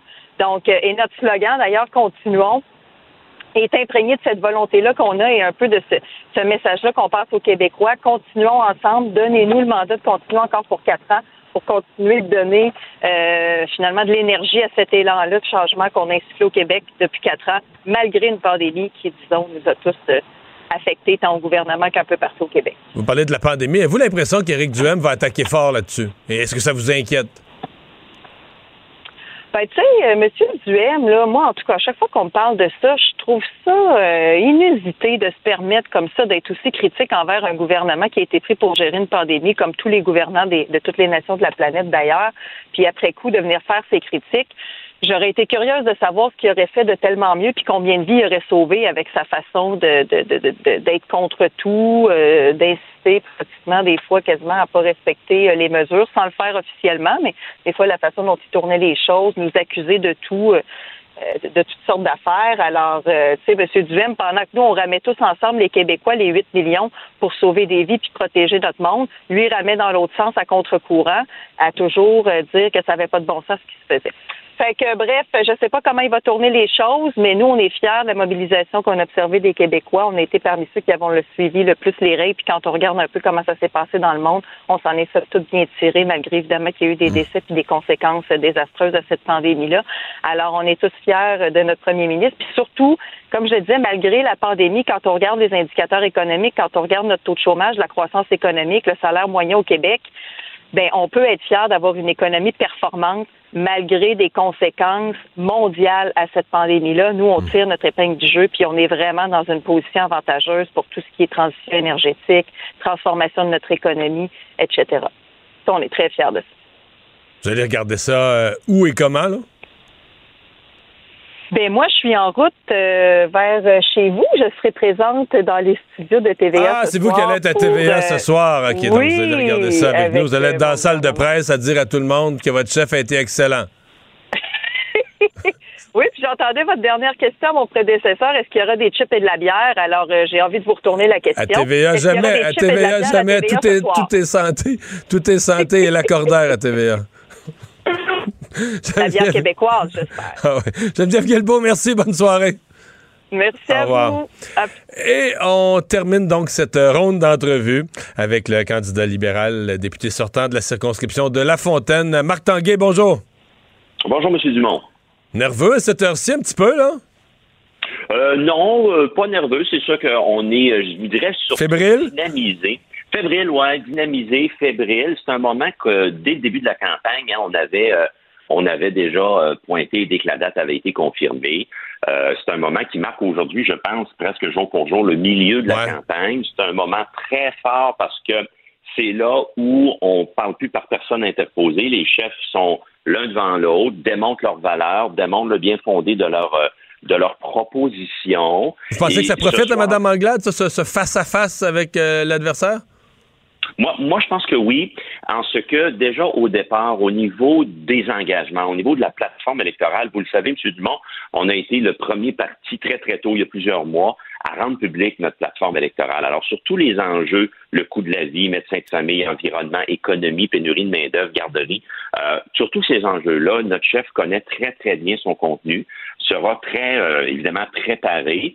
Et je vous dirais l'ingrédient... Euh, La carte cachée, je vous dirais, de, de Dominique Anglade, on le voit sur l'autobus, on le voit dans sa campagne, c'est une chef qui a beaucoup, beaucoup d'énergie. Alors, euh, son défi, je pense qu'elle va y arriver, ce sera de traduire cette énergie-là, ce goût de servir le Québec avec des enjeux très tangibles, des solutions tangibles.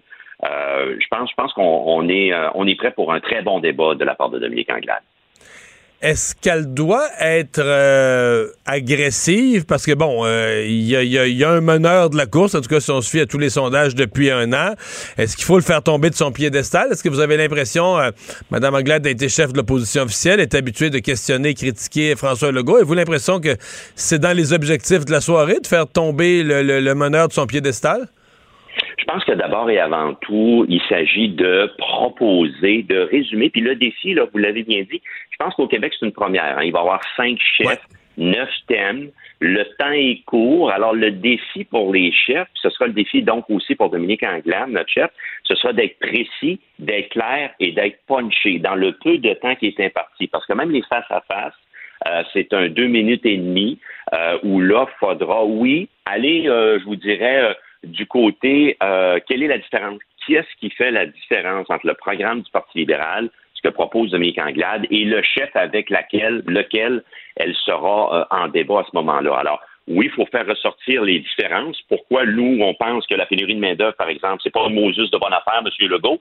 C'est notre défi économique numéro un, puis ça, vous n'avez pas changé d'idée depuis deux mille dix-huit. Puis qu'est-ce qu'on propose, nous? Ben, c'est de faire en sorte, entre autres, de, me, de mieux organiser le, le, le travail et d'avoir de nouveaux arrivants et des travailleurs expérimentés. Mais vous savez, ce sont, M. Dumont, des enjeux quand même complexes. Il euh, faut être punché, il faut dire en quoi l'adversaire a tort. Puis nous, ben, il faut livrer notre message en disant, en faisant comprendre à monsieur, madame, là, dans leur salon, en leur faisant comprendre, OK, ouais, ça tient la route. Ça, c'est une vraie solution tangible, puis c'est pour ça que j'ai le goût de voter pour eux autres.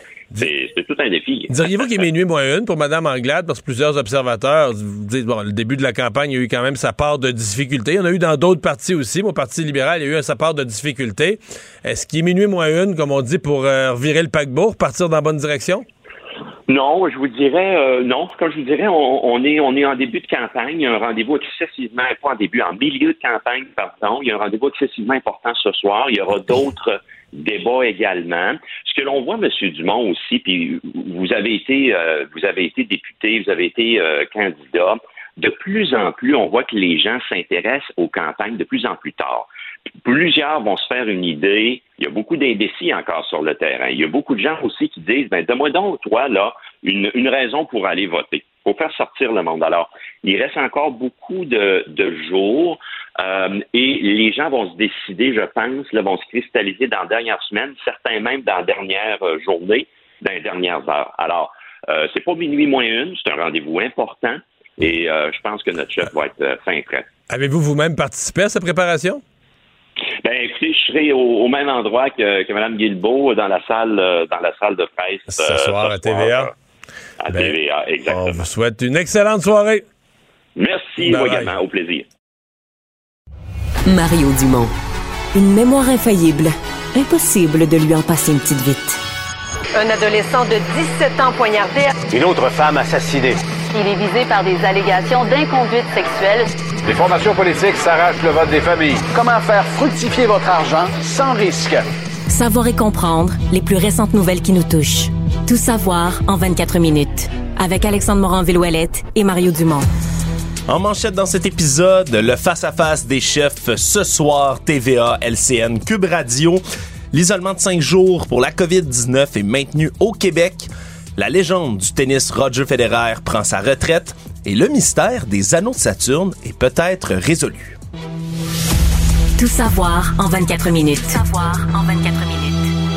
Bienvenue à Tout savoir en vingt-quatre minutes. Bonjour Mario. Bonjour. Commençons avec la nouvelle du jour. Bien évidemment, c'est ce débat des chefs, hein, le face-à-face qui a lieu tout à l'heure à T V A. Il sera également diffusé dès vingt heures sur les ondes de L C N et de Cube Radio, si vous voulez l'écouter en format audio. Et il y a beaucoup d'attentes. Hein. On vient d'entendre euh, plus tôt dans notre émission les chefs qui ont discuté euh, de, de à quoi ils s'attendaient. Pas les chefs, mais les candidats. Les, les candidats. Ce qui ouais. est drôle, c'est que tous les candidats disent « Non, non, je suis pas nerveux. » Dis-toi une chose, là, ils sont ben, nerveux, c'est un grand mot. Là. C'est pas eux qui sont sur la scène au débat. Mais surtout, c'est extrêmement fébrile parce que personne ne veut mettre de la pression outre mesure sur son chef qui en a déjà euh, amplement et un peu plus. Mais, mais euh, en dedans, mettons que t'es dans un comté où c'est serré, là, ben tu te dis, ce soir, ça se peut que, ça, ça se peut que ma, ma carrière se joue. C'est ça, si ton avenir chef, à toi-même. Si mon chef se plante, là, même moi, si je me débat, je fais du porte-à-porte, là, puis tu sais, je, je me débat, je me débat, je me débat, je vais cogner aux portes, les gens vont me dire, ah, vous êtes bien fin d'être venu, vous, on vous aime bien, mais là, cette année, cette année, on ouais, va... votre chef... Ouais. Alors qu'à l'inverse, à l'inverse, si t'es dans un comté où tu travailles fort, mais t'es pas tout à fait gagnant, mais tu sens que c'est serré, mais il t'en manque un peu, et que ton chef sort la balle du stade en langage de baseball, mais là, tu viens d'être élu, ou en tout cas, tu viens de te mettre, tu viens de te mettre sur la voie de te faire élire, là, si toute la campagne, la, la fin va bien. Il n'y a pas beaucoup de moments aussi déterminants là, dans la campagne. C'est pas vrai que la petite conférence de presse à dix heures tous les matins peut avoir un tel impact sur l'opinion publique. Mais non, surtout qu'on a un moment de visibilité qui est assez intense et surtout important. On Puis, a des gens de partout au Québec mais, qui regardent. Euh, Jean-Marc Léger dit souvent, il utilise l'expression « la disponibilité d'esprit ». L'électeur, il est pas juste atten- il est pas juste là, il est pas juste attentif, mais il est comme disponible à se faire convaincre, là, t'sais, à changer d'idée, à se faire convaincre. Regarde, je m'assois là, puis je vais regarder ça pour, m- pour me faire une idée. Dans certains cas, ben, se faire une idée, c'est conforter une idée qu'on a déjà. Mais dans certains cas, on s'assoit là pour conforter une idée qu'on a déjà. Puis finalement, on est déçu de ce qu'on pensait, on change d'idée. Donc oui, il y a beaucoup de gens... Ben, dans certains débats, ça, ça a créé des mouvements, ça a créé des vagues là, impressionnantes. Mais on se souviendra là, dans des élections passées, hein, Jean-François Lisée, par exemple, qui avait fait, ouais, là, une, vague inverse, qui avait fait une vague inverse, par exemple, au débat. Alors, c'est une arme à double tranchant. On peut monter dans les sondages, tout comme on peut dégringoler s'il y a des grosses bourdes qui sont faites lors de ces débats. Puis surtout, je pense que c'est le face-à-face une occasion pour euh, la personne qui suit la politique, mais n'est pas nécessairement un amateur de...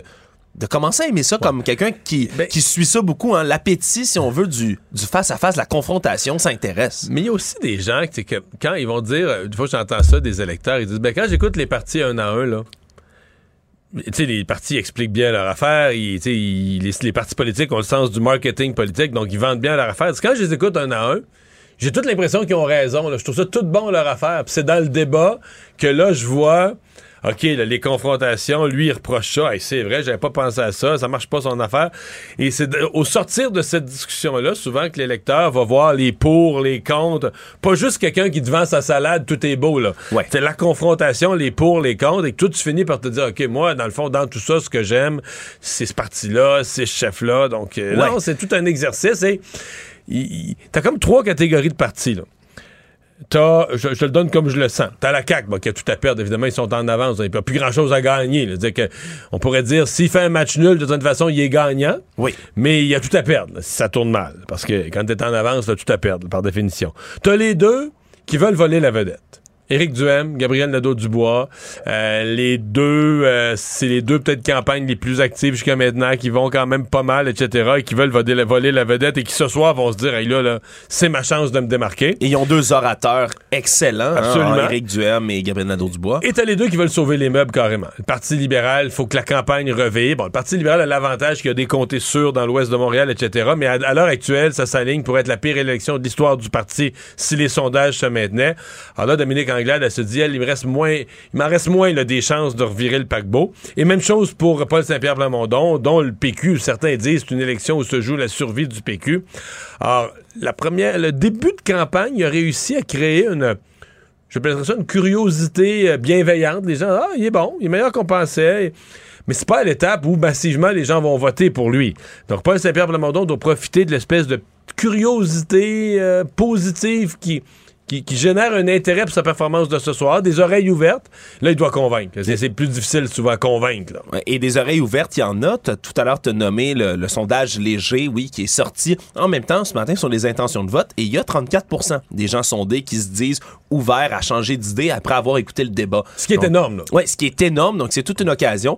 Et ça tombait en même temps que les intentions de vote. En la C A Q, que des dégringolées de quatre points, mais qui sont tellement répartis dans les partis d'opposition par la suite que le Parti libéral à dix-huit, le Québec solidaire dix-sept pour cent, Parti conservateur à quinze, et là, on descend par la suite, mais c'est extrêmement serré. C'est extrêmement serré. Ça reste à voir combien, comment se déroulera le débat de ce soir. Est-ce que ça va faire changer des gens d'idées? Je rappelle... Ouais. Et, et, mais ouais. Ça peut faire basculer certainement des comtés là, d'une, d'un parti à l'autre. Donc, je le rappelle, vingt heures ce soir sur les ondes L C N, T V A mais et Cube Radio. Mais dès dix-huit heures, on sera en émission spéciale qui sera diffusée ici. Pour... Notamment, ben oui, on placote de, de, de ce qu'on attend dans le débat, des thèmes qui vont être abordés puis tout ça, mais il y a aussi l'arrivée des chefs. Moi, je surveille toujours avec beaucoup d'attention l'arrivée des chefs à T V A, leur non-verbal. On leur pose une petite question à la porte, là, comment vous vous sentez? Là, tu sens la, la nervosité, la confiance, le sourire un peu faux, parce que dans le fond, t'es bien nerveux, mais ouais. Tu te sens obligé de sourire. Donc, ça va être toujours le fun de les voir, euh, de les voir arriver. Sinon, on passe momentanément sur la scène fédérale parce que le Parti conservateur, dont le chef Pierre Poilievre, a lancé une campagne un peu agressive hier, on peut le dire, là, en envoyant des textos, des gazouillis un peu partout aux gens là, du, euh, de la circonscription de Richmond-Arthabasca, celle de Alain Raies, qui venait justement de démissionner du parti en demandant aux gens d'aller ni plus ni moins que réclamer sa démission.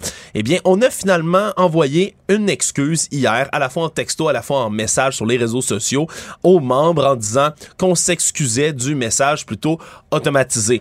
On a une réaction d'Alain Raies dans les dernières heures, Mario, qui a dit dans son message publié « J'ai pris connaissance des excuses formulées par le Parti conservateur et vous constaterez qu'elles ne me sont pas malheureusement adressées. Je laisse la population juger du message publié. » Donc, euh, disons que la hache de guerre n'est pas du tout enterrée en ce moment entre Alain Raies et le Parti conservateur.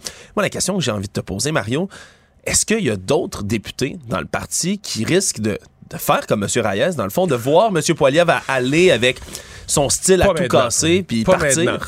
Les autres députés du Québec là, ont décidé de rester, clairement. Bon, si tu me posais la question, est-ce qu'ils ont été mal à l'aise de cet, mal à l'aise de cet épisode? Et est-ce que ça, dans leur motivation générale, je pense pas que ça a été bon, là, tu sais. Mais je pense que la plupart vont se convaincre, ben là, qu'est-ce que tu veux qu'on fasse, Alain? Il aurait dû faire comme nous autres, il aurait dû se rallier. Mais il y a un malaise dans le caucus québécois. Puis là, ben, je pense qu'ils sont un peu en attente, là. Tu sais, c'est contrairement à Alain Raies, les autres donnent une chance au coureur. On va voir ce que Pierre Poilievre fait, on va voir comment il se comporte, on va voir comment ça va dans le parti, on va voir quel genre de thème il met de l'avant. Euh... Il pourrait décider. Tu sais, tu peux aussi, quand t'es pas à l'aise dans un parti, tu sais, t'es élu, tu finis ton mandat, tu ramasses la paye, euh, t'accrois ton fonds de pension en faisant deux de, ans de plus. Devenir des plantes vertes, comme disait Claire Sanson. Ben non, mais tu... Tu sais, j'ai vu des députés dans le passé complètement démotivés, mais travaillant dans le sens que t'as des gens qui ont le sens du devoir, là.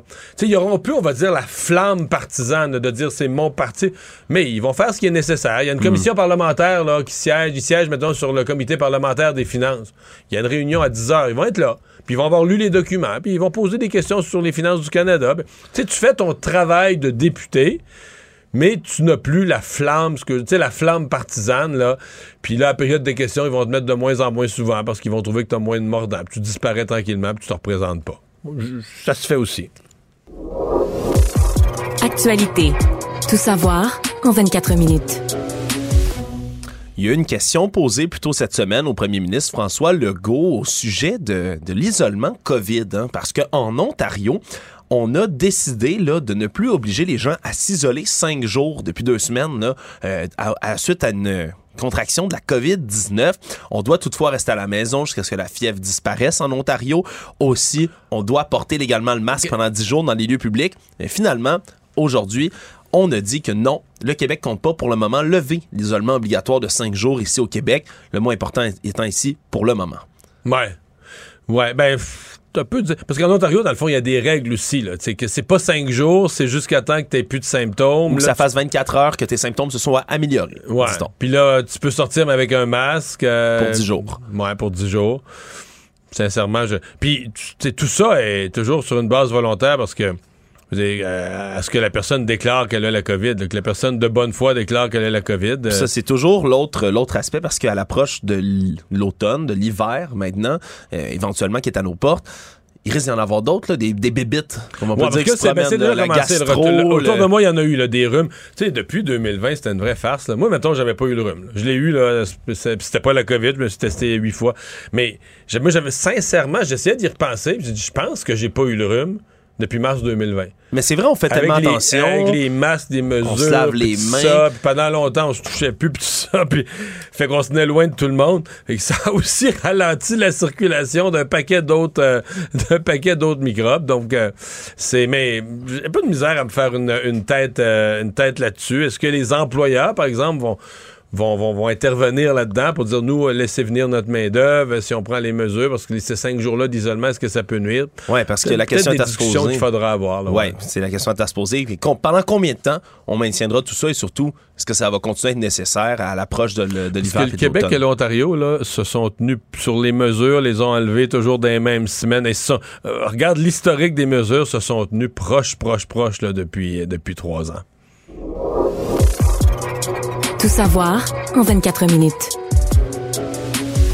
Il y a de la visite au Québec, Mario, en ce moment. Pour la deuxième fois de son histoire, la Cour suprême tient des audiences à l'extérieur d'Ottawa. Se sont déplacés à Québec spécialement pour une audience. Là, les neuf juges de la Cour suprême, et pas n'importe laquelle, se penchent aujourd'hui sur l'interdiction québécoise de cultiver du cannabis chez soi à des fins personnelles. On se rappellera, au Canada, on permet la possession de jusqu'à quatre plants de pot, donc de cannabis, à la maison. Et, et la loi Trudeau permettait la production à la maison. Voilà, donc quatre plants maximum. Et le gouvernement Legault a interdit ce qui était permis. Exactement. Et donc, au départ, ben, c'est M. Murray Hall, Jannick Murray Hall de son nom, qui lui dit ben, que le Québec va à l'encontre de la loi fédérale, empiète sur des compétences exclusives du fédéral en matière criminelle. Au départ, a gagné devant la Cour supérieure en deux mille dix-neuf. Québec a par la suite fait appel de la cause en disant que, oui, le fédéral a juri- juridiction en matière criminelle, mais pas en matière de santé. Ils ont gagné. Et donc, maintenant, en mars dernier... Mais tu sais qu'ils ils, ouais. ils utilisent la juridiction de la santé, mais la vraie raison de ça... Les vrais demandeurs de ça, c'est beaucoup les propriétaires de logements. Là. Ouais. Les, les, les gens qui sont propriétaires de logements, je me souviens d'en avoir reçu plus qu'une fois en entrevue qui disaient, ouais, mais les gens vont produire du pot dans leur logement, ils vont s'installer des affaires hydroponiques, l'eau va couler. Ouais, ben ça, ça prend des installations assez, oh ouais, assez l'eau avancées, va couler, ça va, déma- ça, va, ça va briser le logement, ils, ils vont faire des affaires pleines d'humidité, ça va avoir un impact sur les murs, sur les matériaux, et cetera. Il y a beaucoup d'inquiétudes des propriétaires de logements sur le fait... Puis, ils croyaient pas, parce que je pense que la limite de la loi fédérale, c'est quatre plans. Mais les propriétaires disent, ben, une fois tu permets quatre plans, là, est-ce que deux colocs qui habitent dans le même dans la même maison ont le droit à huit? Euh, tu sais, c'est, euh, ça s'arrête tout. Là. Puis une fois que ouais. tu le permets, ça veut dire qu'il n'y aura plus d'inspecteurs, personne ne va vérifier ça, fait qu'il y en a qui vont en produire vingt. En tout cas, il y avait vraiment de, de, de la résistance, et je pense que c'est bien plus à ça qu'à des vrais motifs de santé que le gouvernement du Québec avait réagi. Mais ceci dit, ils le font au nom de la santé, puis la compétence, on va, on va voir ce que la Cour suprême dit, mais la compétence, la, la compétence en santé, elle est vraiment au Québec. Aujourd'hui, un possible cas où tout ce qui en a l'apparence d'un cas de rage au volant extrême a eu lieu à Laval. Un homme de cinquante-trois ans luttait pour sa vie là, après avoir été impliqué dans cet épisode qui est survenu peu avant huit heures ce matin sur une voie de service de l'autoroute quinze Nord. Il y a deux voitures qui ont eu un accrochage tout d'abord, puis lorsqu'un... Mineur, hein? Parce que le véhicule qui est resté sur place, celui du monsieur qui est, qui est maintenant hospitalisé, Euh, c'est sûr que les, ce matin, les caméras T V A étaient là. On ne voyait même pas des gratignures. Peut-être que c'est de l'autre côté du véhicule. Là. C'est pas... Euh, il a pas scrappé son non. bumper en bon c'est français. C'est un accrochage vraiment mineur. Tu te dis, OK, c'est, ça fait peur. OK, un accrochage aussi mineur. Et l'homme serait débarqué, comme c'est bonne procédure de faire. Tu descends ton véhicule. Ouais, puis l'autre te fonce... les informations. L'autre te fonce dessus et te, te tue ou presque. Là. Exactement. L'autre homme l'aurait frappé. Euh, du moins, l'autre automobiliste l'aurait frappé, happé, aurait pris la fuite. Pour l'instant, il n'est pas localisé encore. Ce suspect ça m'étonne parce qu'il me semble dans les autoroutes, en bas de, en plus c'est près d'un viaduc, il y a tellement de caméras de surveillance. Mais les enquêteurs de la police de Laval sont euh, sur place, l'ont tenté de comprendre un peu la séquence des événements toute la journée. On a même bloqué une partie du passage à ce moment-là. On dit avoir retrouvé une paire de lunettes sur l'incident. Il y, a, il y a plein de détails bizarres et pour l'instant, on l'a pas retrouvé, mais comme tu le dis, là, c'est une question de temps avant qu'on puisse lui mettre la main au collet. Sinon, encore une fois, dans les affaires policières, hier, on était à la recherche là, dans Saint-Henri-de-Taillon euh, de la dépouille d'un homme qui serait, qui serait tombé, un homme qui serait tombé lors d'un glissement de terrain là, sur une route, un affaissement dû à un coup d'eau. Et depuis Parce ce qu'on matin... On avait retrouvé son véhicule sans ouais. occupant. En fait, il ouais. y a deux véhicules qui ont été retrouvés. Il y a un des deux, un des deux véhicules, le, le, le conducteur avait réussi à, à nager vers la rive. Exact. Et là, on avait déployé des effectifs de la S Q là, en grand nombre, des patrouilleurs à pied, des plongeurs, des policiers en embarcation, maîtres chiens, hélicoptères. Bref, on n'a pas lésiné sur les moyens pour retrouver. Mais malheureusement, c'est le corps inanimé d'un homme qui a finalement été retrouvé autour de dix heures ce matin. Mais à beaucoup plus, plus loin, là. Plus de quatre kilomètres. C'est tellement fort, là, parce que c'est un, la force, c'est comme un petit ruisseau avec un petit pont, mais tout ça, il y a eu un glissement de terrain, tout ça est parti. Mais là, pendant quelques heures, le petit ruisseau est devenu un, un, moyen, torrent. un moyen torrent, c'est ça? Ni plus ni moins qu'un torrent, et donc s'en emporter sur des kilomètres et des kilomètres, euh, l'asphalte, les voitures et les gens. Il y a des morts gens. Comme ça, que toutes les morts sont épouvantables, les accidents, jusqu'à un certain point, les accidents sont tous absurdes, là, une distraction, une connerie, finalement, t'as un mort. Ouais. Mais je me dis, la famille de cet homme-là doivent quand même, tu sais, tu dois pas revenir dire, OK, il était... Le rang qui est déjà, ce qu'on comprend, c'est que ce rang-là était déjà le contournement pour un autre rang où il y a eu un glissement de terrain au mois de juin, euh, qui n'a pas été réparé encore complètement. Donc euh, ça, c'est une voie de, de contournement. Mais au lac Saint-Jean, il y a, y a une, tellement une particularité du sol, du justement, sol. Qui est propice à ce genre dis, là, non, de, la, d'incident-là. La famille du monsieur, là, tu dis, ben voyons donc. Là. D'ailleurs, on n'a pas confirmé de manière formelle de, du côté de la S Q l'identité de la victime, mais la famille, les proches de celui-ci ont déjà commencé à lui rendre hommage sur les réseaux sociaux. Il s'agirait de Jean Dufour, un homme de soixante et un ans qui habitait à quelques kilomètres du lieu du drame. Donc, euh, il y devrait y avoir identification officielle de cet homme. Savoir et comprendre. Tout savoir en vingt-quatre minutes. Toujours dans les affaires judiciaires, il y a trois dangereux criminels qui ont tiré en pleine rue sur un homme qui tentait de défendre sa conjointe dans des événements qui remontent à septembre deux mille dix-huit, qui vont devoir purger des peines assez sévères qui vont jusqu'à douze ans de pénitencier. Tout ça dans un jugement qui a été rendu euh, par la juge Patricia Compagnone cette semaine pour des crimes là, assez sordides. Là, ont tiré sur un homme à de multiples reprises en pleine rue à Montréal alors qu'il fuyait à toutes jambes après une échauffourée avec sa copine. Bref, toutes sortes de... de, de, de De, de, d'hommes qui ont été maintenant condamnés et qui cumulent des condamnations en très grand nombre, Mario. Il y en a un qui a, une seize, il y a seize condamnations à son actif, l'autre une vingtaine et même un qui a une fiche criminelle garnie de quatre-vingt-dix-huit condamnations. Et la juge n'a pas été tendre à leur égard. Ce qu'on appelle des gens bien connus des milieux policiers. Très bien connus même. Et donc là, en s'alarmant du nombre croissant de fusillades, la juge a rendu justement son verdict en précisant... Ben, ils ont déchargé une arme à feu sur la place publique. À un moment donné... Euh... Ouais, puis c'est, c'est des jugements qui sont appelés là du côté de la justice à être de plus en plus sévères envers ces. Donc eux, ils ont reçu combien là, en termes de sanctions? On a douze ans, dix ans et six ans et neuf mois respectivement pour les trois hommes impliqués dans cette affaire. On peut pas parler de peine bonbon quand même. Là. Non, on parle de peine sérieuse. C'est des peines sérieuses et ça démontre que la justice veut de plus en plus ben prend acte et veut prendre aussi les mesures contre justement les contrevenants qui utilisent des armes à feu euh, à Montréal. Et sur ce même thème, ben il y a la police de Montréal, le S P V M, qui a annoncé aujourd'hui son escouade multidisciplinaire qui va être déployée dans les écoles. Donc l'équipe de prévention de la violence comme ça qui vont comporter entre autres ben, des agents policiers préventionnistes, des intervenants psychosociaux, un expert en cri- cybercriminalité également, qui vont se promener selon les demandes, Mario, dans les écoles. Alors en gros, lorsqu'on a une école qui voit un problème, qui voit qu'ils ont des jeunes qui sont peut-être affiliés à des gangs, des problèmes de violence, de proxénétisme, et cetera, vont pouvoir appeler cette escouade-là qui va venir sur l'école, faire un diagnostic et mettre ensuite un plan d'action en place. Donc, ça va se greffer aux autres projets communautaires qui sont déjà euh, de mise un peu partout à Montréal et qui pourraient là, vraiment, à la demande des écoles, venir agir. C'est une mesure de plus, mais on essaie vraiment d'éteindre un énorme ouais, feu avec un seau d'eau. Ouais, ouais, ouais. Euh, c'est probablement là, dans le volet prévention. Puis qui dit prévention, ben évidemment, il faut aller voir les jeunes. Euh, faut aller voir les jeunes, faut aller dans les écoles. Mais tu sais, c'est le problème que tu as, c'est que là, tu fais de, de la prévention à moyen et long terme. Ça répond pas tout à fait à la question qu'est-ce que tu fais dans l'immédiat, parce que le problème, lui, il est, il est là, il est ici, maintenant. Le problème, il est, il est aigu. Donc, euh, je dis pas qu'il faut pas faire ça, mais tu sais, quand la mairesse avait juste ça à dire cette semaine sur une nuit où il y a eu quatre fusillades, tu dis, ouais, là, il y a, il y a un problème là, entre le, les effets à long terme d'une mesure comme ça, puis le problème urgent à court terme. Le Monde.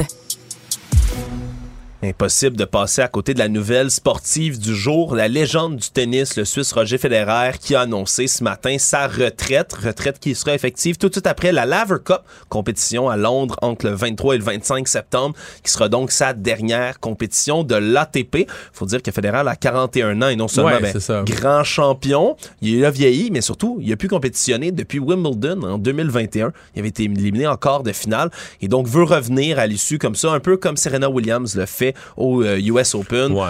Venir faire un dernier tour de piste pour les partisans. Ça fait un an qu'il n'a pas fait un tournoi majeur. Serait, ben, je ne pense pas qu'il va être mauvais. Là, c'est un grand joueur. Mais à quarante et un ans, après un an sans jouer, je pense pas qu'il va être au sommet de sa carrière là, quand il va jouer ce dernier tournoi. Je pense que c'est plus un tour d'honneur. Oui, un tour d'honneur, mais la Laver Cup, qui est peut-être moins connue, là, qui n'est pas aussi prestigieuse que certains autres grands tournois, ben, pourrait quand même attirer beaucoup plus de monde qu'à l'habitude. Ça, qui voudrait oui. voir Roger Federer mais je voyais les commentaires aujourd'hui. Écoute, sur les réseaux sociaux, il y en a eu, il y en a eu du Federer. Ben, très, très, très respecté. Pour les amateurs de tennis, là, c'est vraiment l'ultime euh, gentleman euh, capable de coups euh, de coups remarquables le long des lignes là, qui ont marqué l'histoire, de coups à des moments où t'as absolument besoin du point. Puis, euh, ouais, et qui, et qui laisse son empreinte vraiment comme, comme celle-là, tu l'as précisé, le, le gentleman du tennis. Chose certaine, il sera manqué par les amateurs.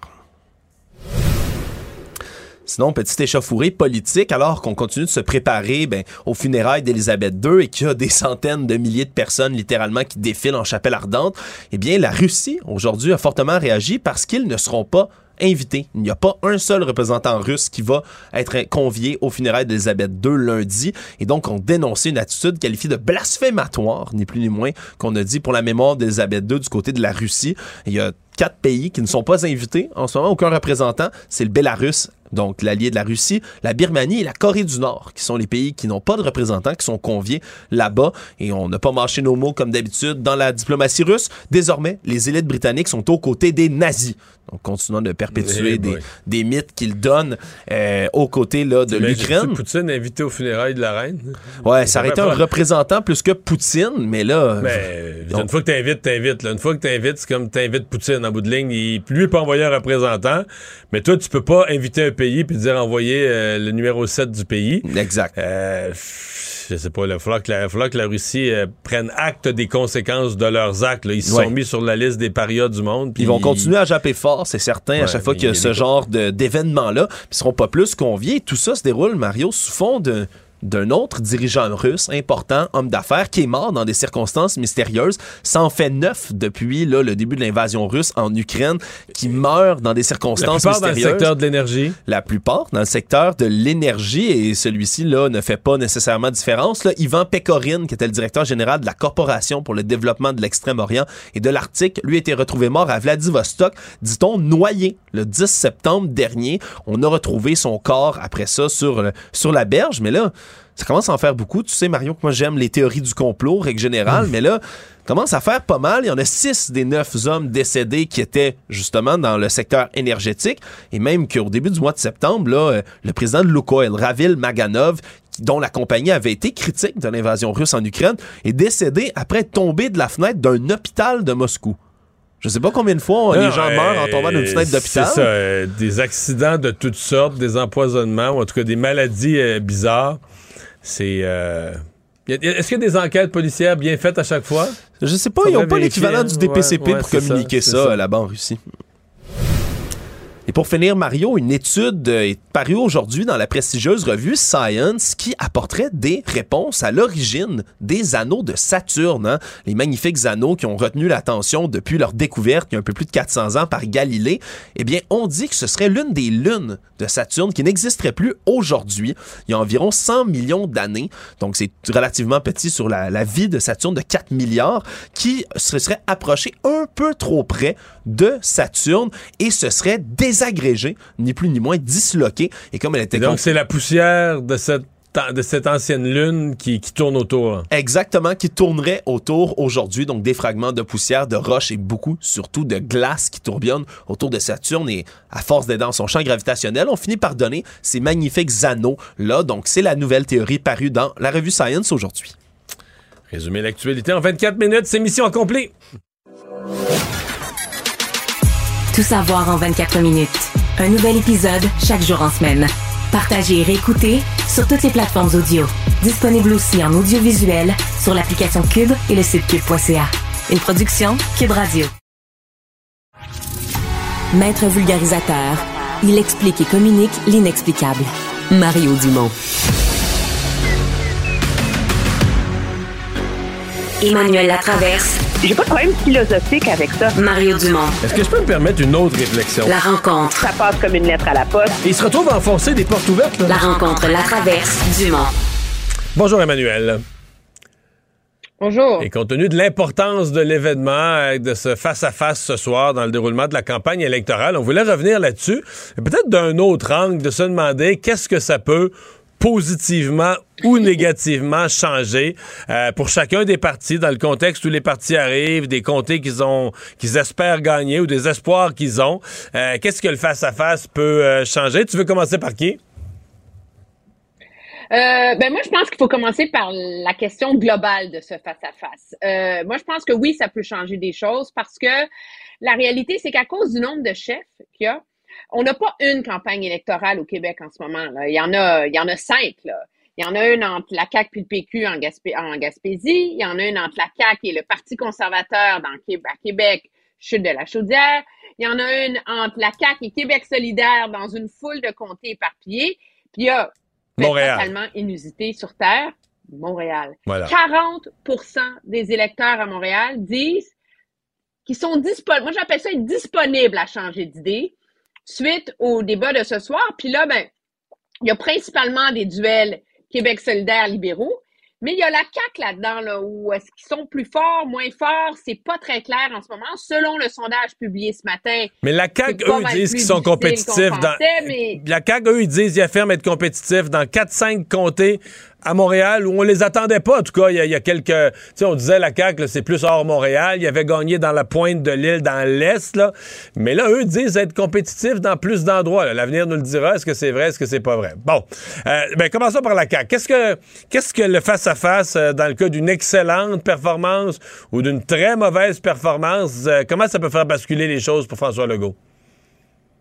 Ben, quand on voit que la, les appuis de M. Legault ont, ont baissé, c'est pas... tragique, c'est pas dramatique, mais il a quand même perdu euh, huit points dans l'électorat franf- francophone, puis les Black campagnes, et cetera. Ça veut dire que c'est pas aussi béton qu'on pensait, là. Alors, un cas catastrophe, là, étampe, il s'étampe totalement ce soir, il peut se ramasser avec une minorité, une majorité faible ou une super majorité à cent dix. Alors, c'est, c'est la force de son gouvernement pour M. Legault, carrément, qui pèse dans la balance ce soir. Et moi, je vois deux choses là-dedans. Monsieur Legault, pour bien performer ce soir, peut pas jouer la trappe.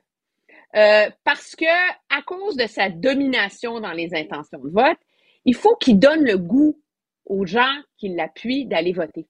Et pour ça, il faut qu'il réussisse aussi à pas seulement défendre son bilan, mais à projeter les électeurs dans euh, dans l'avenir. Donc ça, je pense que c'est son c'est son principal défi là, dans mon regard. Toi, qu'est-ce que t'en penses? Ben euh, moi, moi, je pense que euh, on... On est à mi-campagne, là. Mettons, monsieur, monsieur Legault, ça va mal ce soir. Bon, on peut dire il est tellement d'avance, il va perdre quelques plumes. Mais euh, oui, il pourrait perdre ça des comtés. Il pourrait perdre des comtés. Mais il pourrait perdre euh, pas mal de fun euh, dans sa deuxième moitié de campagne, là. Parce qu'on sait ce que c'est, quand ça se met à mal aller, ça va de mal, puis ça va de mal en pis, puis le projet de sondage est encore pire, puis là, tu comprends. Euh, bon, peut-être qu'il y a assez d'avance qu'il survivrait quand même avec un gouvernement minoritaire à la fin de ça, puis il, il serait quand même premier ministre, puis il gagnerait quand même. Mais euh, ça, c'est, c'est, ces deux dernières semaines de campagne, ce serait un cauchemar, là. Donc, euh, ça, euh, c'est, c'est la pression qu'il a. Évidemment, s'il livrait là, une grosse performance ce soir, là, une performance impeccable, là, on rentre dans les scénarios où euh, c'est parti d'opposition. Lui, lui, lui, il y aurait la capacité de ramasser beaucoup, là. Et là, c'est les partis d'opposition qui vont compter leurs sièges, puis ce qui leur reste, puis ils pourraient les mettre en, en grande difficulté. Mais l'avantage de François Legault, c'est qu'une performance... Mettons qu'on sort à soir, puis c'est moyen. Là, y a per... tout, tout le monde a été correct, tout le monde a été bon, tout le monde a défendu ses points, mais il n'y a rien sorti, là, où personne n'a personne a éclaté. Là, de, de... Ben là, François Legault est quand même un petit peu gagnant, parce que quand tu pars en avance, ben, le seul fait de pas... T'sais, celui qui est en avance, quand il se passe rien de spécial... Euh, mais... c'est, un, c'est un peu comme un gardien de but là, qui, qui empêchait la rondelle de rentrer. Là, t'as pas marqué de but, mais tu t'en es pas fait compter. La, la partie se continue de la même manière. Mais c'est un peu, dans mon esprit, l'enjeu numéro un du débat de ce soir. C'est est-ce que un chef va réussir... Il va-tu se passer quelque chose? Y a-tu un chef qui va réussir à, à émerger prétendre à la couronne de rallier le vote anti-Legault? Puis l'enjeu, c'est qu'il y en a deux qui sont capables de faire ça. Euh, dans deux endroits différents. Il y a Éric Duhaime qui, ici, il fait un super débat, là, tu sais. Comment? Mais là, les gains d'embauche, ça devient plus crédible. Puis est-ce qu'il y a un effet tache d'huile qui s'étend sur... Ah, il pourrait ramasser euh, tout Chaudière-Appalaches. Il pourrait ramasser tout Chaudière-Appalaches, à mon avis. Puis un petit peu à Québec. Alors, pour lui, c'est ça. En même temps, lui, il n'a rien à perdre.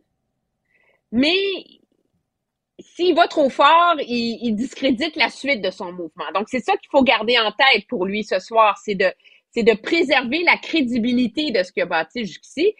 Gabriel Nadeau-Dubois, lui, s'il il, il, il, il réussit à avoir... Moi, je pense que ce qu'il veut, Gabriel Nadeau-Dubois, ce soir, là, c'est avoir son moment Legault. Tu sais, là, un, une bonne prise de bec entre les deux, là, où là, tu dis « wow », tu sais, t'entends comme les anges chanter, là. Et, là, et tu ça, le perçois, permet... non mais, et tu le perçois, tu sais, dorénavant, après ce moment que t'appelles le moment Legault, une confrontation avec Legault, tu le perçois comme le véritable visage de, de, de, de l'opposition officielle à devenir et en devenir, là.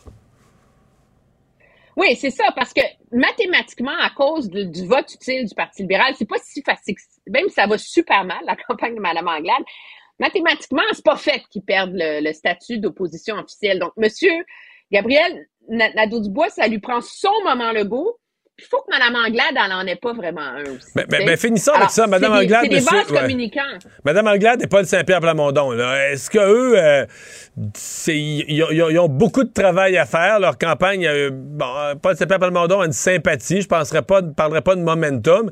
Euh, qu'est-ce qu'ils doivent faire pour changer la tendance ce soir? Là? Qu'est-ce qui est faisable?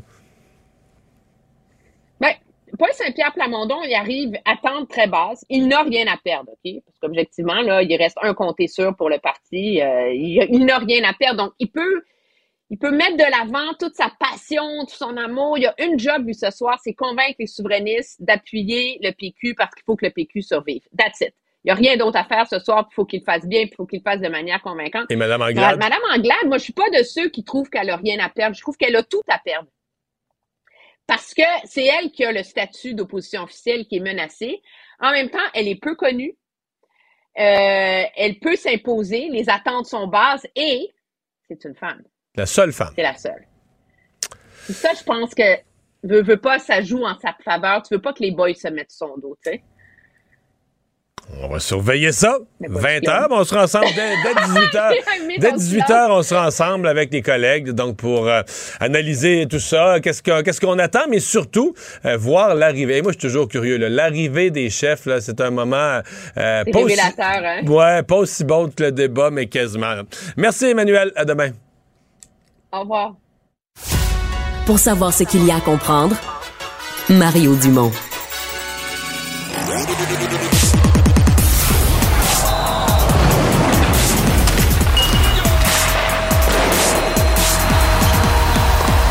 Jean-François Barry, un chroniqueur pas comme les autres. Bonjour Jean-François. Salut Mario. Alors ton premier sujet sportif euh, ce soir, c'est tellement gros comme nouvelle que c'est pas juste une nouvelle du sport, c'est une nouvelle tout court dans les bulletins là. Ouais, Roger Federer donc qui a décidé de prendre sa retraite, euh, c'est pour moi là, le plus grand qu'on, qu'on ait vu. T'sais, Puis j'adore Rafael Nadal, mais on dirait que lui était taillé sur mesure pour jouer au tennis. Ça avait l'air facile pour lui, c'est la grâce, c'est la classe, c'est... tout était tellement simple. Et d'ailleurs, aujourd'hui, dans son, dans son communiqué, il a remercié la vie de lui avoir donné un corps qui lui a permis de, de jouer pendant aussi longtemps, tu sais, en évitant les blessures et tout et tout.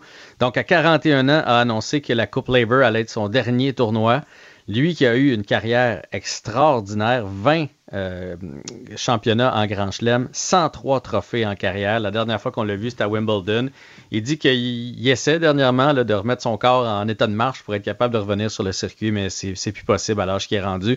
Donc, tu sais, on a été chanceux là, de, dans notre génération, on va avoir vu ce trio-là, là, Nadal, Djokovic et Federer, et qui domine la scène mondiale depuis vingt ans maintenant. Donc, c'est une grande page qui se tourne et les, les félicitations et les honneurs arrivent de partout. Là. Ouais.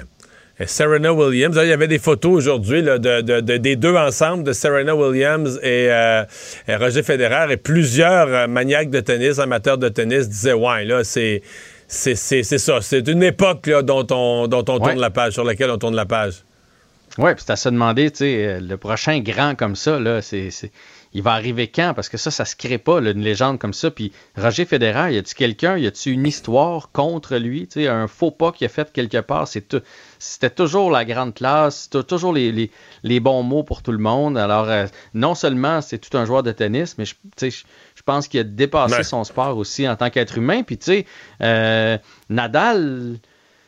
ça achève aussi, là. Fait que ça se pourrait, là, cette année, on a perdu Serena et euh, Roger Federer, puis Rafael Nadal, il en reste plus pour longtemps non plus, parce que je pense que lorsque les blessures vont commencer à trop le ralentir, puis qu'il ne sera pas capable d'offrir le tennis qu'il est capable d'offrir, ben, ça va, va être la fin pour il, lui il aussi. Il va ranger sa raquette, mmh. lui aussi. Euh, donc là, euh, ouais, les recrues du Canadien se sont mises en, en action, et là, on commence à avoir des matchs. Ce soir, ils seront à Buffalo. Oui, le match euh, à Buffalo, euh, diffusé d'ailleurs sur le web, si ça vous tente de regarder ça. Euh, sans Joshua Roy, malheureusement blessé à une main, et sans Logan Mayou, qui est toujours blessé aussi. Euh, on pourra reparler de Logan Mayou là, pendant le camp, parce que notre collègue euh, Marc-André Perreault a sorti, là, il a fait des contacts, et ça serait le plus beau projet à la défensive du côté du Canadien. Ça serait le meilleur espoir. Fait que là, on est pris euh, entre euh, le gars qui... Le gars qui n'a pas la faveur populaire à tout, avec tout ce qu'il a fait, mais le gars qui pourrait peut-être changer l'équipe du Canadien. On pourrait y revenir. Mais, mais meilleur encore, de... plus d'espoir que Goulet? Mais j'ai été bien surpris que, que M. Perreault sorte ça aujourd'hui.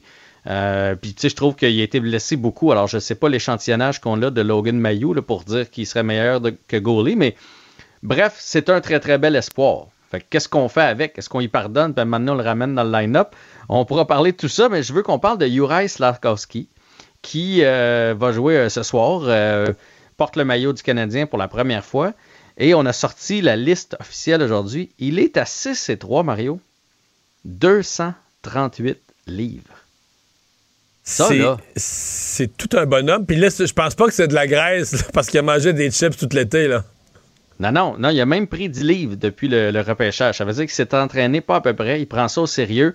Et je me souviens... Mais je voyais des parlé... commentaires des gens qui disaient que ses cuisses... Là, il y en a qui comparent ça avec les cuisses de Martin Saint-Louis quand il jouait. Là, ben, des, qu'on appelle des jambons, là, des, des ouais, cuisses des musclées. Ouais, des Mais troncs là, d'arbres. Martin Saint-Louis le faisait à, sur cinq et sept. Là, lui, le fait sur six et trois. Pour... Puis tu sais, il a juste dix-huit ans. Là. Imagine qu'est-ce qu'il va avoir l'air à vingt-cinq. Pour te donner une idée de grandeur, je suis allé voir... Le, le plus costaud à l'attaque chez le Canadien, c'est Josh Anderson. Josh Anderson, tout le monde le veut dans la ligue. Euh, un power forward par excellence. Il est à six et trois aussi, mais il est à deux virgule vingt-sept.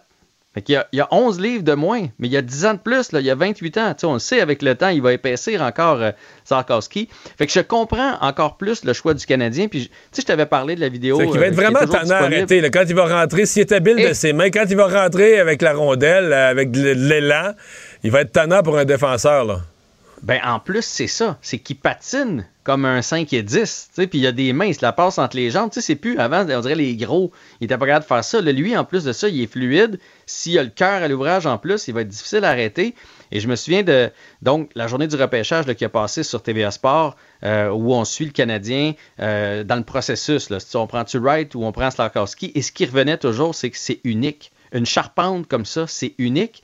Et il y a même un des dépisteurs qui disait, une fois que tu en as un de même, l'année d'après, on n'a pas besoin de se dire, ouais, il est bon cet attaquant-là, mais il fait juste cinq et dix. Et là, c'est pas grave. On le met avec le monstre. Tu sais, on, quand, quand t'en as un comme ça sur une ligne, les autres à côté, ils paraissent plus d'espace. Plus ouais, c'est ça. Là, je, je, le, le, le commentaire de Hughes qui est à Kirby Duck quand il avait dit euh, on est content d'avoir été te chercher, puis juste te dire on vient de repêcher un joueur qui va être deux fois ta charpente dans quelques années. Je trouvais ça exagéré parce que Kirby Duck n'est pas un petit bonhomme, mais là, là je comprends. Ouais. Là, je comprends. Euh, finalement, ouais. Il nous reste quelques secondes pour parler de N F L. C'est tout un match ce soir à cause du calibre des équipes, puis en plus, c'est une rivalité naturelle. Là. Ouais, puis tu sais, des fois, le, les matchs du jeudi, c'est pas les plus intéressants, mais là, c'est deux bonnes équipes et deux bons quarts arrière. Ouais. Pat Mahomes, on le connaît bien, évidemment, avec euh, les Chiefs, mais euh, Justin Herbert de, du côté des Chargers euh, est pas piqué des verts non plus. Ta prédiction, Mario? Difficile, hein? Euh, c'est difficile, euh, mais je... on dirait que les, les, les, les... j'aimais bien les Chiefs, on dirait qu'ils m'ont déçu, la défensive, tout ça, ces dernières années. On dirait que Justin Herbert va arracher ça ce soir, par trois. Ouais, moi aussi, j'ai l'impression qu'il va, qu'il va causer la surprise, fait que on s'en reparlera demain. On va surveiller, donc, le match du jeudi soir. Faut s'habituer, là, c'est le retour de la N F L, je suis tellement content, faut que je m'habitue. Le match du jeudi soir, ce soir. C'est un bon show. Hey, à demain. À demain. Il nage avec les mots des politiciens, comme un poisson dans l'eau. Mario Dumont. Pour savoir et comprendre. Cube Radio.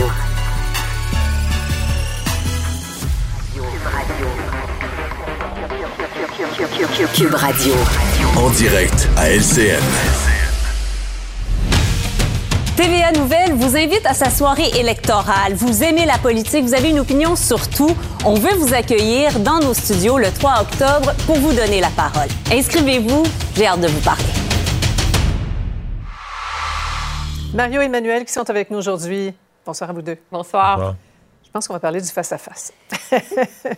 On dit souvent le, le, la campagne commence pour vrai là, ce soir avec ce, ce premier choc de, de titans. Là, le, le face-à-face, c'est l'occasion pour les chefs là, de s'adresser directement aux Québécois. Il n'y a pas de filtre. Là. Et c'est, c'est, c'est précieux pour eux, mais c'est périlleux aussi. Mario, les, les chefs ont chacun leur manière de se préparer. Là, on a vu les, les photos passer sur les réseaux sociaux.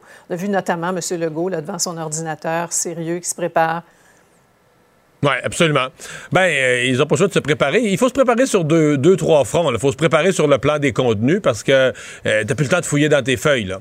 Euh, mais il faut que tu te prépares aussi. Bon, là, on voit certains qui trouvent des moyens de se détendre. Euh, euh, Gabriel Nadeau-Dubois avec bébé, il y en a qui se sont entraînés. Oui, il faut que tu trouves une façon d'arriver dans un bon état d'esprit. Je pense que c'est une autre partie de la préparation.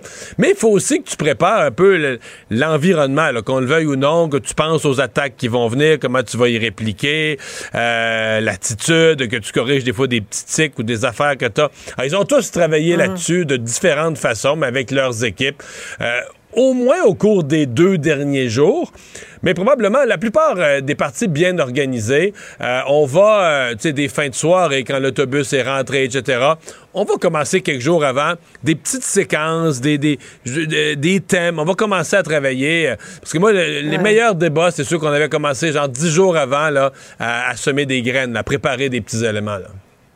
Ouais. À un moment donné, c'est ça. Il faut lâcher nos, nos cahiers de préparation. Il faut que ce soit assumé, que ça sorte, que ça coule. Ouais. On a vu, Emmanuel, hein, sur les photos, là, un chat, un chien, un bébé. Euh, bon, il y a juste... Euh... Tendu, hein? Oui, oui, mais, vraiment. Mais, mais c'est... Vraiment. C'est, c'est calculé, hein, ça. Monsieur ouais. euh, Duhem, un peu au-dessus de ses affaires, ouais. euh, T-shirt, pas de, pas de bas, pas de mmh. souliers avec son chien, tu sais, iconoclaste, pas comme les autres. Madame, euh, Madame Anglade, la femme d'action, minutieuse. Ouais. Puis le, le côté euh, papa de G N D, tu sais, pour se débarrasser de son image de, de révolutionnaire. Paul Saint-Pierre Plamondon, est-ce qu'ils n'ont pas pensé où on veut justement jouer sur la carte de la surprise? C'est le seul atout qu'il y a, hein, lui, qui est quand même le moins connu de tous les chefs. Uh-huh. C'est d'arriver ce soir puis que les, puis que les auditeurs se disent « Wow, il est bon! » Alors, tout ça, c'est calculé, mais ouais. chacun a leur façon de se préparer. Le défi pour eux, c'est d'arriver ce soir de réussir à être assez calme pour être dans le moment présent. Mm-hmm. Parce que c'est dans le moment présent qu'on saisit les opportunités ouais. pour marquer des points et, euh, et pour justement faire passer le message de la bonne manière au bon moment. Ouais. Et être soi-même. Euh, Cherchez-moi en français, le très grand D, hein, parce que être, ça va vite. Hein, ça être va sur vite. Son là, X, cinq, Jean-Marc Léger. Son X, c'est ça. Et là, le face-à-face nous arrive là, accompagné d'un sondage léger très intéressant qui nous donne une petite idée là, des intentions de vote. On note, euh, Mario, qu'il y a un petit glissement là, de l'appui à la, à la C A Q là, qui est en perte de quatre pour cent. Ouais, toujours, évidemment, en zone gouverne... bon, majoritaire, là, mais il y a une chute d'appui, là, apparemment, selon ce que Jean-Marc nous disait, vers les jeunes. Là. Oui, et, euh, et surtout à Montréal, euh, surtout à Montréal que la C A Q ouais. perd des appuis, si on, si on suit au sondage. Et, le, le, je dirais ce qui est un peu pour la C A Q, le côté rassurant pour l'instant, ce serait beaucoup plus inquiétant si un seul des partis d'opposition ramassait tout le magot des points perdus. Et là, on mm-hmm. dirait, oups, il y a un parti d'opposition qui s'en vient derrière nous. Comme les points perdus s'éparpillent là, un petit peu à un, un ou deux, mais s'éparpillent à chacun, ça garde tout le monde quand même loin, ça garde la C A Q loin d'avance. Mm-hmm. Mais il y a un avertissement et François Legault a ça en tête là, en se présentant au débat, au débat ce soir. Oui, c'est vrai, Manuel, on se demandait au début hein, quelle partie là, va, va ressortir euh, du lot. Là, c'est, c'est pas encore fait, il reste encore du temps, mais bon. Un autre tableau, Emmanuel a, remarqué, a remarqué, là, qui a fait la meilleure campagne euh, jusqu'ici, c'est, selon euh, les répondants, M. Legault, suivi de Gabriel Nadeau-Dubois. Est-ce que ça te surprend? Non, pas vraiment. Je pense que c'est pas un début de campagne où quelqu'un s'est absolument démarqué. Le vingt-cinq pour cent d'appui à M. Legault, je pense que ça relève davantage de sa notoriété, de l'affection qu'il a auprès des Québécois. Mais il n'a pas été spectaculaire. Ce qu'on voit, c'est Québec solidaire et le Parti conservateur qui sont ex aequo comme la meilleure campagne. Mm-hmm. Parce que c'est les deux qui, jusqu'ici, ont réussi à se définir comme alternative à M. Legault. Puis dans le cadre du débat de ce soir, elle, elle est là, la dynamique. Ouais. Ce sont eux les deux principaux adversaires de M. Legault. M. Legault qui veut empêcher Gabriel Nadeau-Dubois d'avoir son moment Legault, là, tu sais, uh-huh. où il va pouvoir avoir l'air du vrai chef de l'opposition en attente. Puis qui va vouloir essayer de radicaliser Éric Duhaime, justement pour miser sur le fait qu'il fait peur à certains électeurs dans l'espoir de rallier le vote anti-Duhaime dans les comtés, Chaudière-Appalaches, à Québec, où la course est très serrée. Ouais. Faut pas oublier qu'on on a quatre chefs, quand même, hein, qui se lancent dans ce genre d'arène là, pour euh, la première fois. Alors, euh, voyons voir un petit peu chaque chef. Là. Mario, M. Legault, là, qui est stressé, là, c'est ce qu'on entend, il arrive avec la posture du gagnant. Bon, il y a un petit glissement, mais il doit éviter, là, ce ouais. soir, le, le, les plures de bananes et les surprises. On n'en veut pas de surprises dans l'entourage des chefs. Oui, M. Legault, ben, c'est sûr que lui, il a tout à perdre. Là. Quand tu pars en avance, qu'est-ce que tu veux? Il n'y a, a pas énormément mm-hmm. à gagner. Il y a déjà, euh, s'il y avait une élection demain matin, les sondages démontrent qu'il y aurait déjà un gouvernement majoritaire, donc lui a tout à perdre. Il doit s'assurer, à mon avis, de rester euh, authentique, euh, le François Legault que les gens aiment, qui parle simplement, ben, tout ça, mais sans glisser euh, sur des sujets dont on va parler. Moi, je pense que c'est la crainte à la C A Q, là. C'est qu'il glisse sur quelque chose, mm. là, qu'on en reparle demain, puis après-demain, puis qu'est-ce qu'il a voulu dire, puis tout ça, ouais. et que ça vienne un peu là, mettre de, de, du savon là, sur, les, sur le plancher de ces prochains jours de campagne, là, le garder sur un terrain ouais. glissant. Ouais. C'est ça qu'on va vouloir éviter. Ouais. Dominique Anglade, Emmanuel, une battante, mais qui traîne une machine là, qui est clairement plus qu'elle était. Là. Non, c'est certain. Euh, c'est le défi, je pense, de Mme Anglade ce soir, c'est de faire oublier son parti et sa machine. Euh, on est quand même à quatre jours de, de l'échéance, là, puis il n'y a que quatre-vingt-onze candidats confirmés. Ça montre à quel point il n'y en a plus vraiment de machine et que cette machine-là a été préoccupée à trouver des candidats plutôt que de mener une bonne campagne. Mme Anglade a quand même l'avantage, je pense, que les attentes sont très basses à son égard et donc, elle a toute la marge de manœuvre pour surprendre. Et son défi à elle ce soir, c'est de se débarrasser de l'étiquette de la madame négative mmh. que lui a collée sur le dos ouais. avec du scotch tape et de la crazy glue, monsieur, euh, ouais. monsieur Legault. Euh, et elle a un autre avantage. C'est une femme et c'est la seule femme. Mmh. Et donc, c'est un peu l'avantage dont avait bénéficié, on se rappellera, Manon Massé la dernière fois. Ouais. Il faut être, euh, il faut pas être trop agressif à son égard et ça, c'est une carte qu'elle peut euh, bien ouais. jouer potentiellement. Ouais. Bon, euh, on va y aller rapidement parce qu'on manque de temps. Euh, allons à Éric Duhaime, là, qui, euh, qui qui va être scruté à la loupe ce soir, là, sans doute, comme ses comptes de taxes, Mario. Oui, mais, mais, mais je vais additionner les deux. Là. À mon avis, Éric Duhaime et Gabriel Nadeau-Dubois, il y a beaucoup de parallèles. Les deux veulent... Un est à gauche, l'autre est à droite, là, c'est correct, mais pour le reste, les deux veulent voler la vedette. Les deux veulent être l'histoire de la campagne. Les deux on, sont partis en se disant, moi, là, ma montée, là, je vais partir en montée dans cette campagne-là, puis ma montée va être l'histoire de la campagne. Puis dans les deux cas, ils ont monté un petit peu, mais c'est pas vraiment arrivé. Et les deux ont dans leur programme des affaires plus controversées, plus compliquées à expliquer. Donc, mmh. les deux sont d'excellents communicateurs, d'excellents débatteurs, mais qui vont traîner euh, des affaires un petit peu plus compliquées à, à justifier ou à expliquer. Ouais. Et, et on a hâte de voir euh, donc la performance du euh, chef péquiste. On a hâte d'entendre vos analyses, parce que ça, c'est le débat sur le débat qui va suivre. Merci à vous deux. Bonne soirée. Ben voilà qui complète notre émission. Je vous le rappelle, dès dix-huit heures, analyse, émission avant débat, vingt heures, le face-à-face euh, à T V A. Et donc, ça sera diffusé pour les gens qui ne seront pas devant un écran. Euh, ça sera diffusé ici sur Cube Radio. Sinon, demain, quinze heures trente, je vous donne rendez-vous. Bye-bye, bonne soirée. Cube Radio.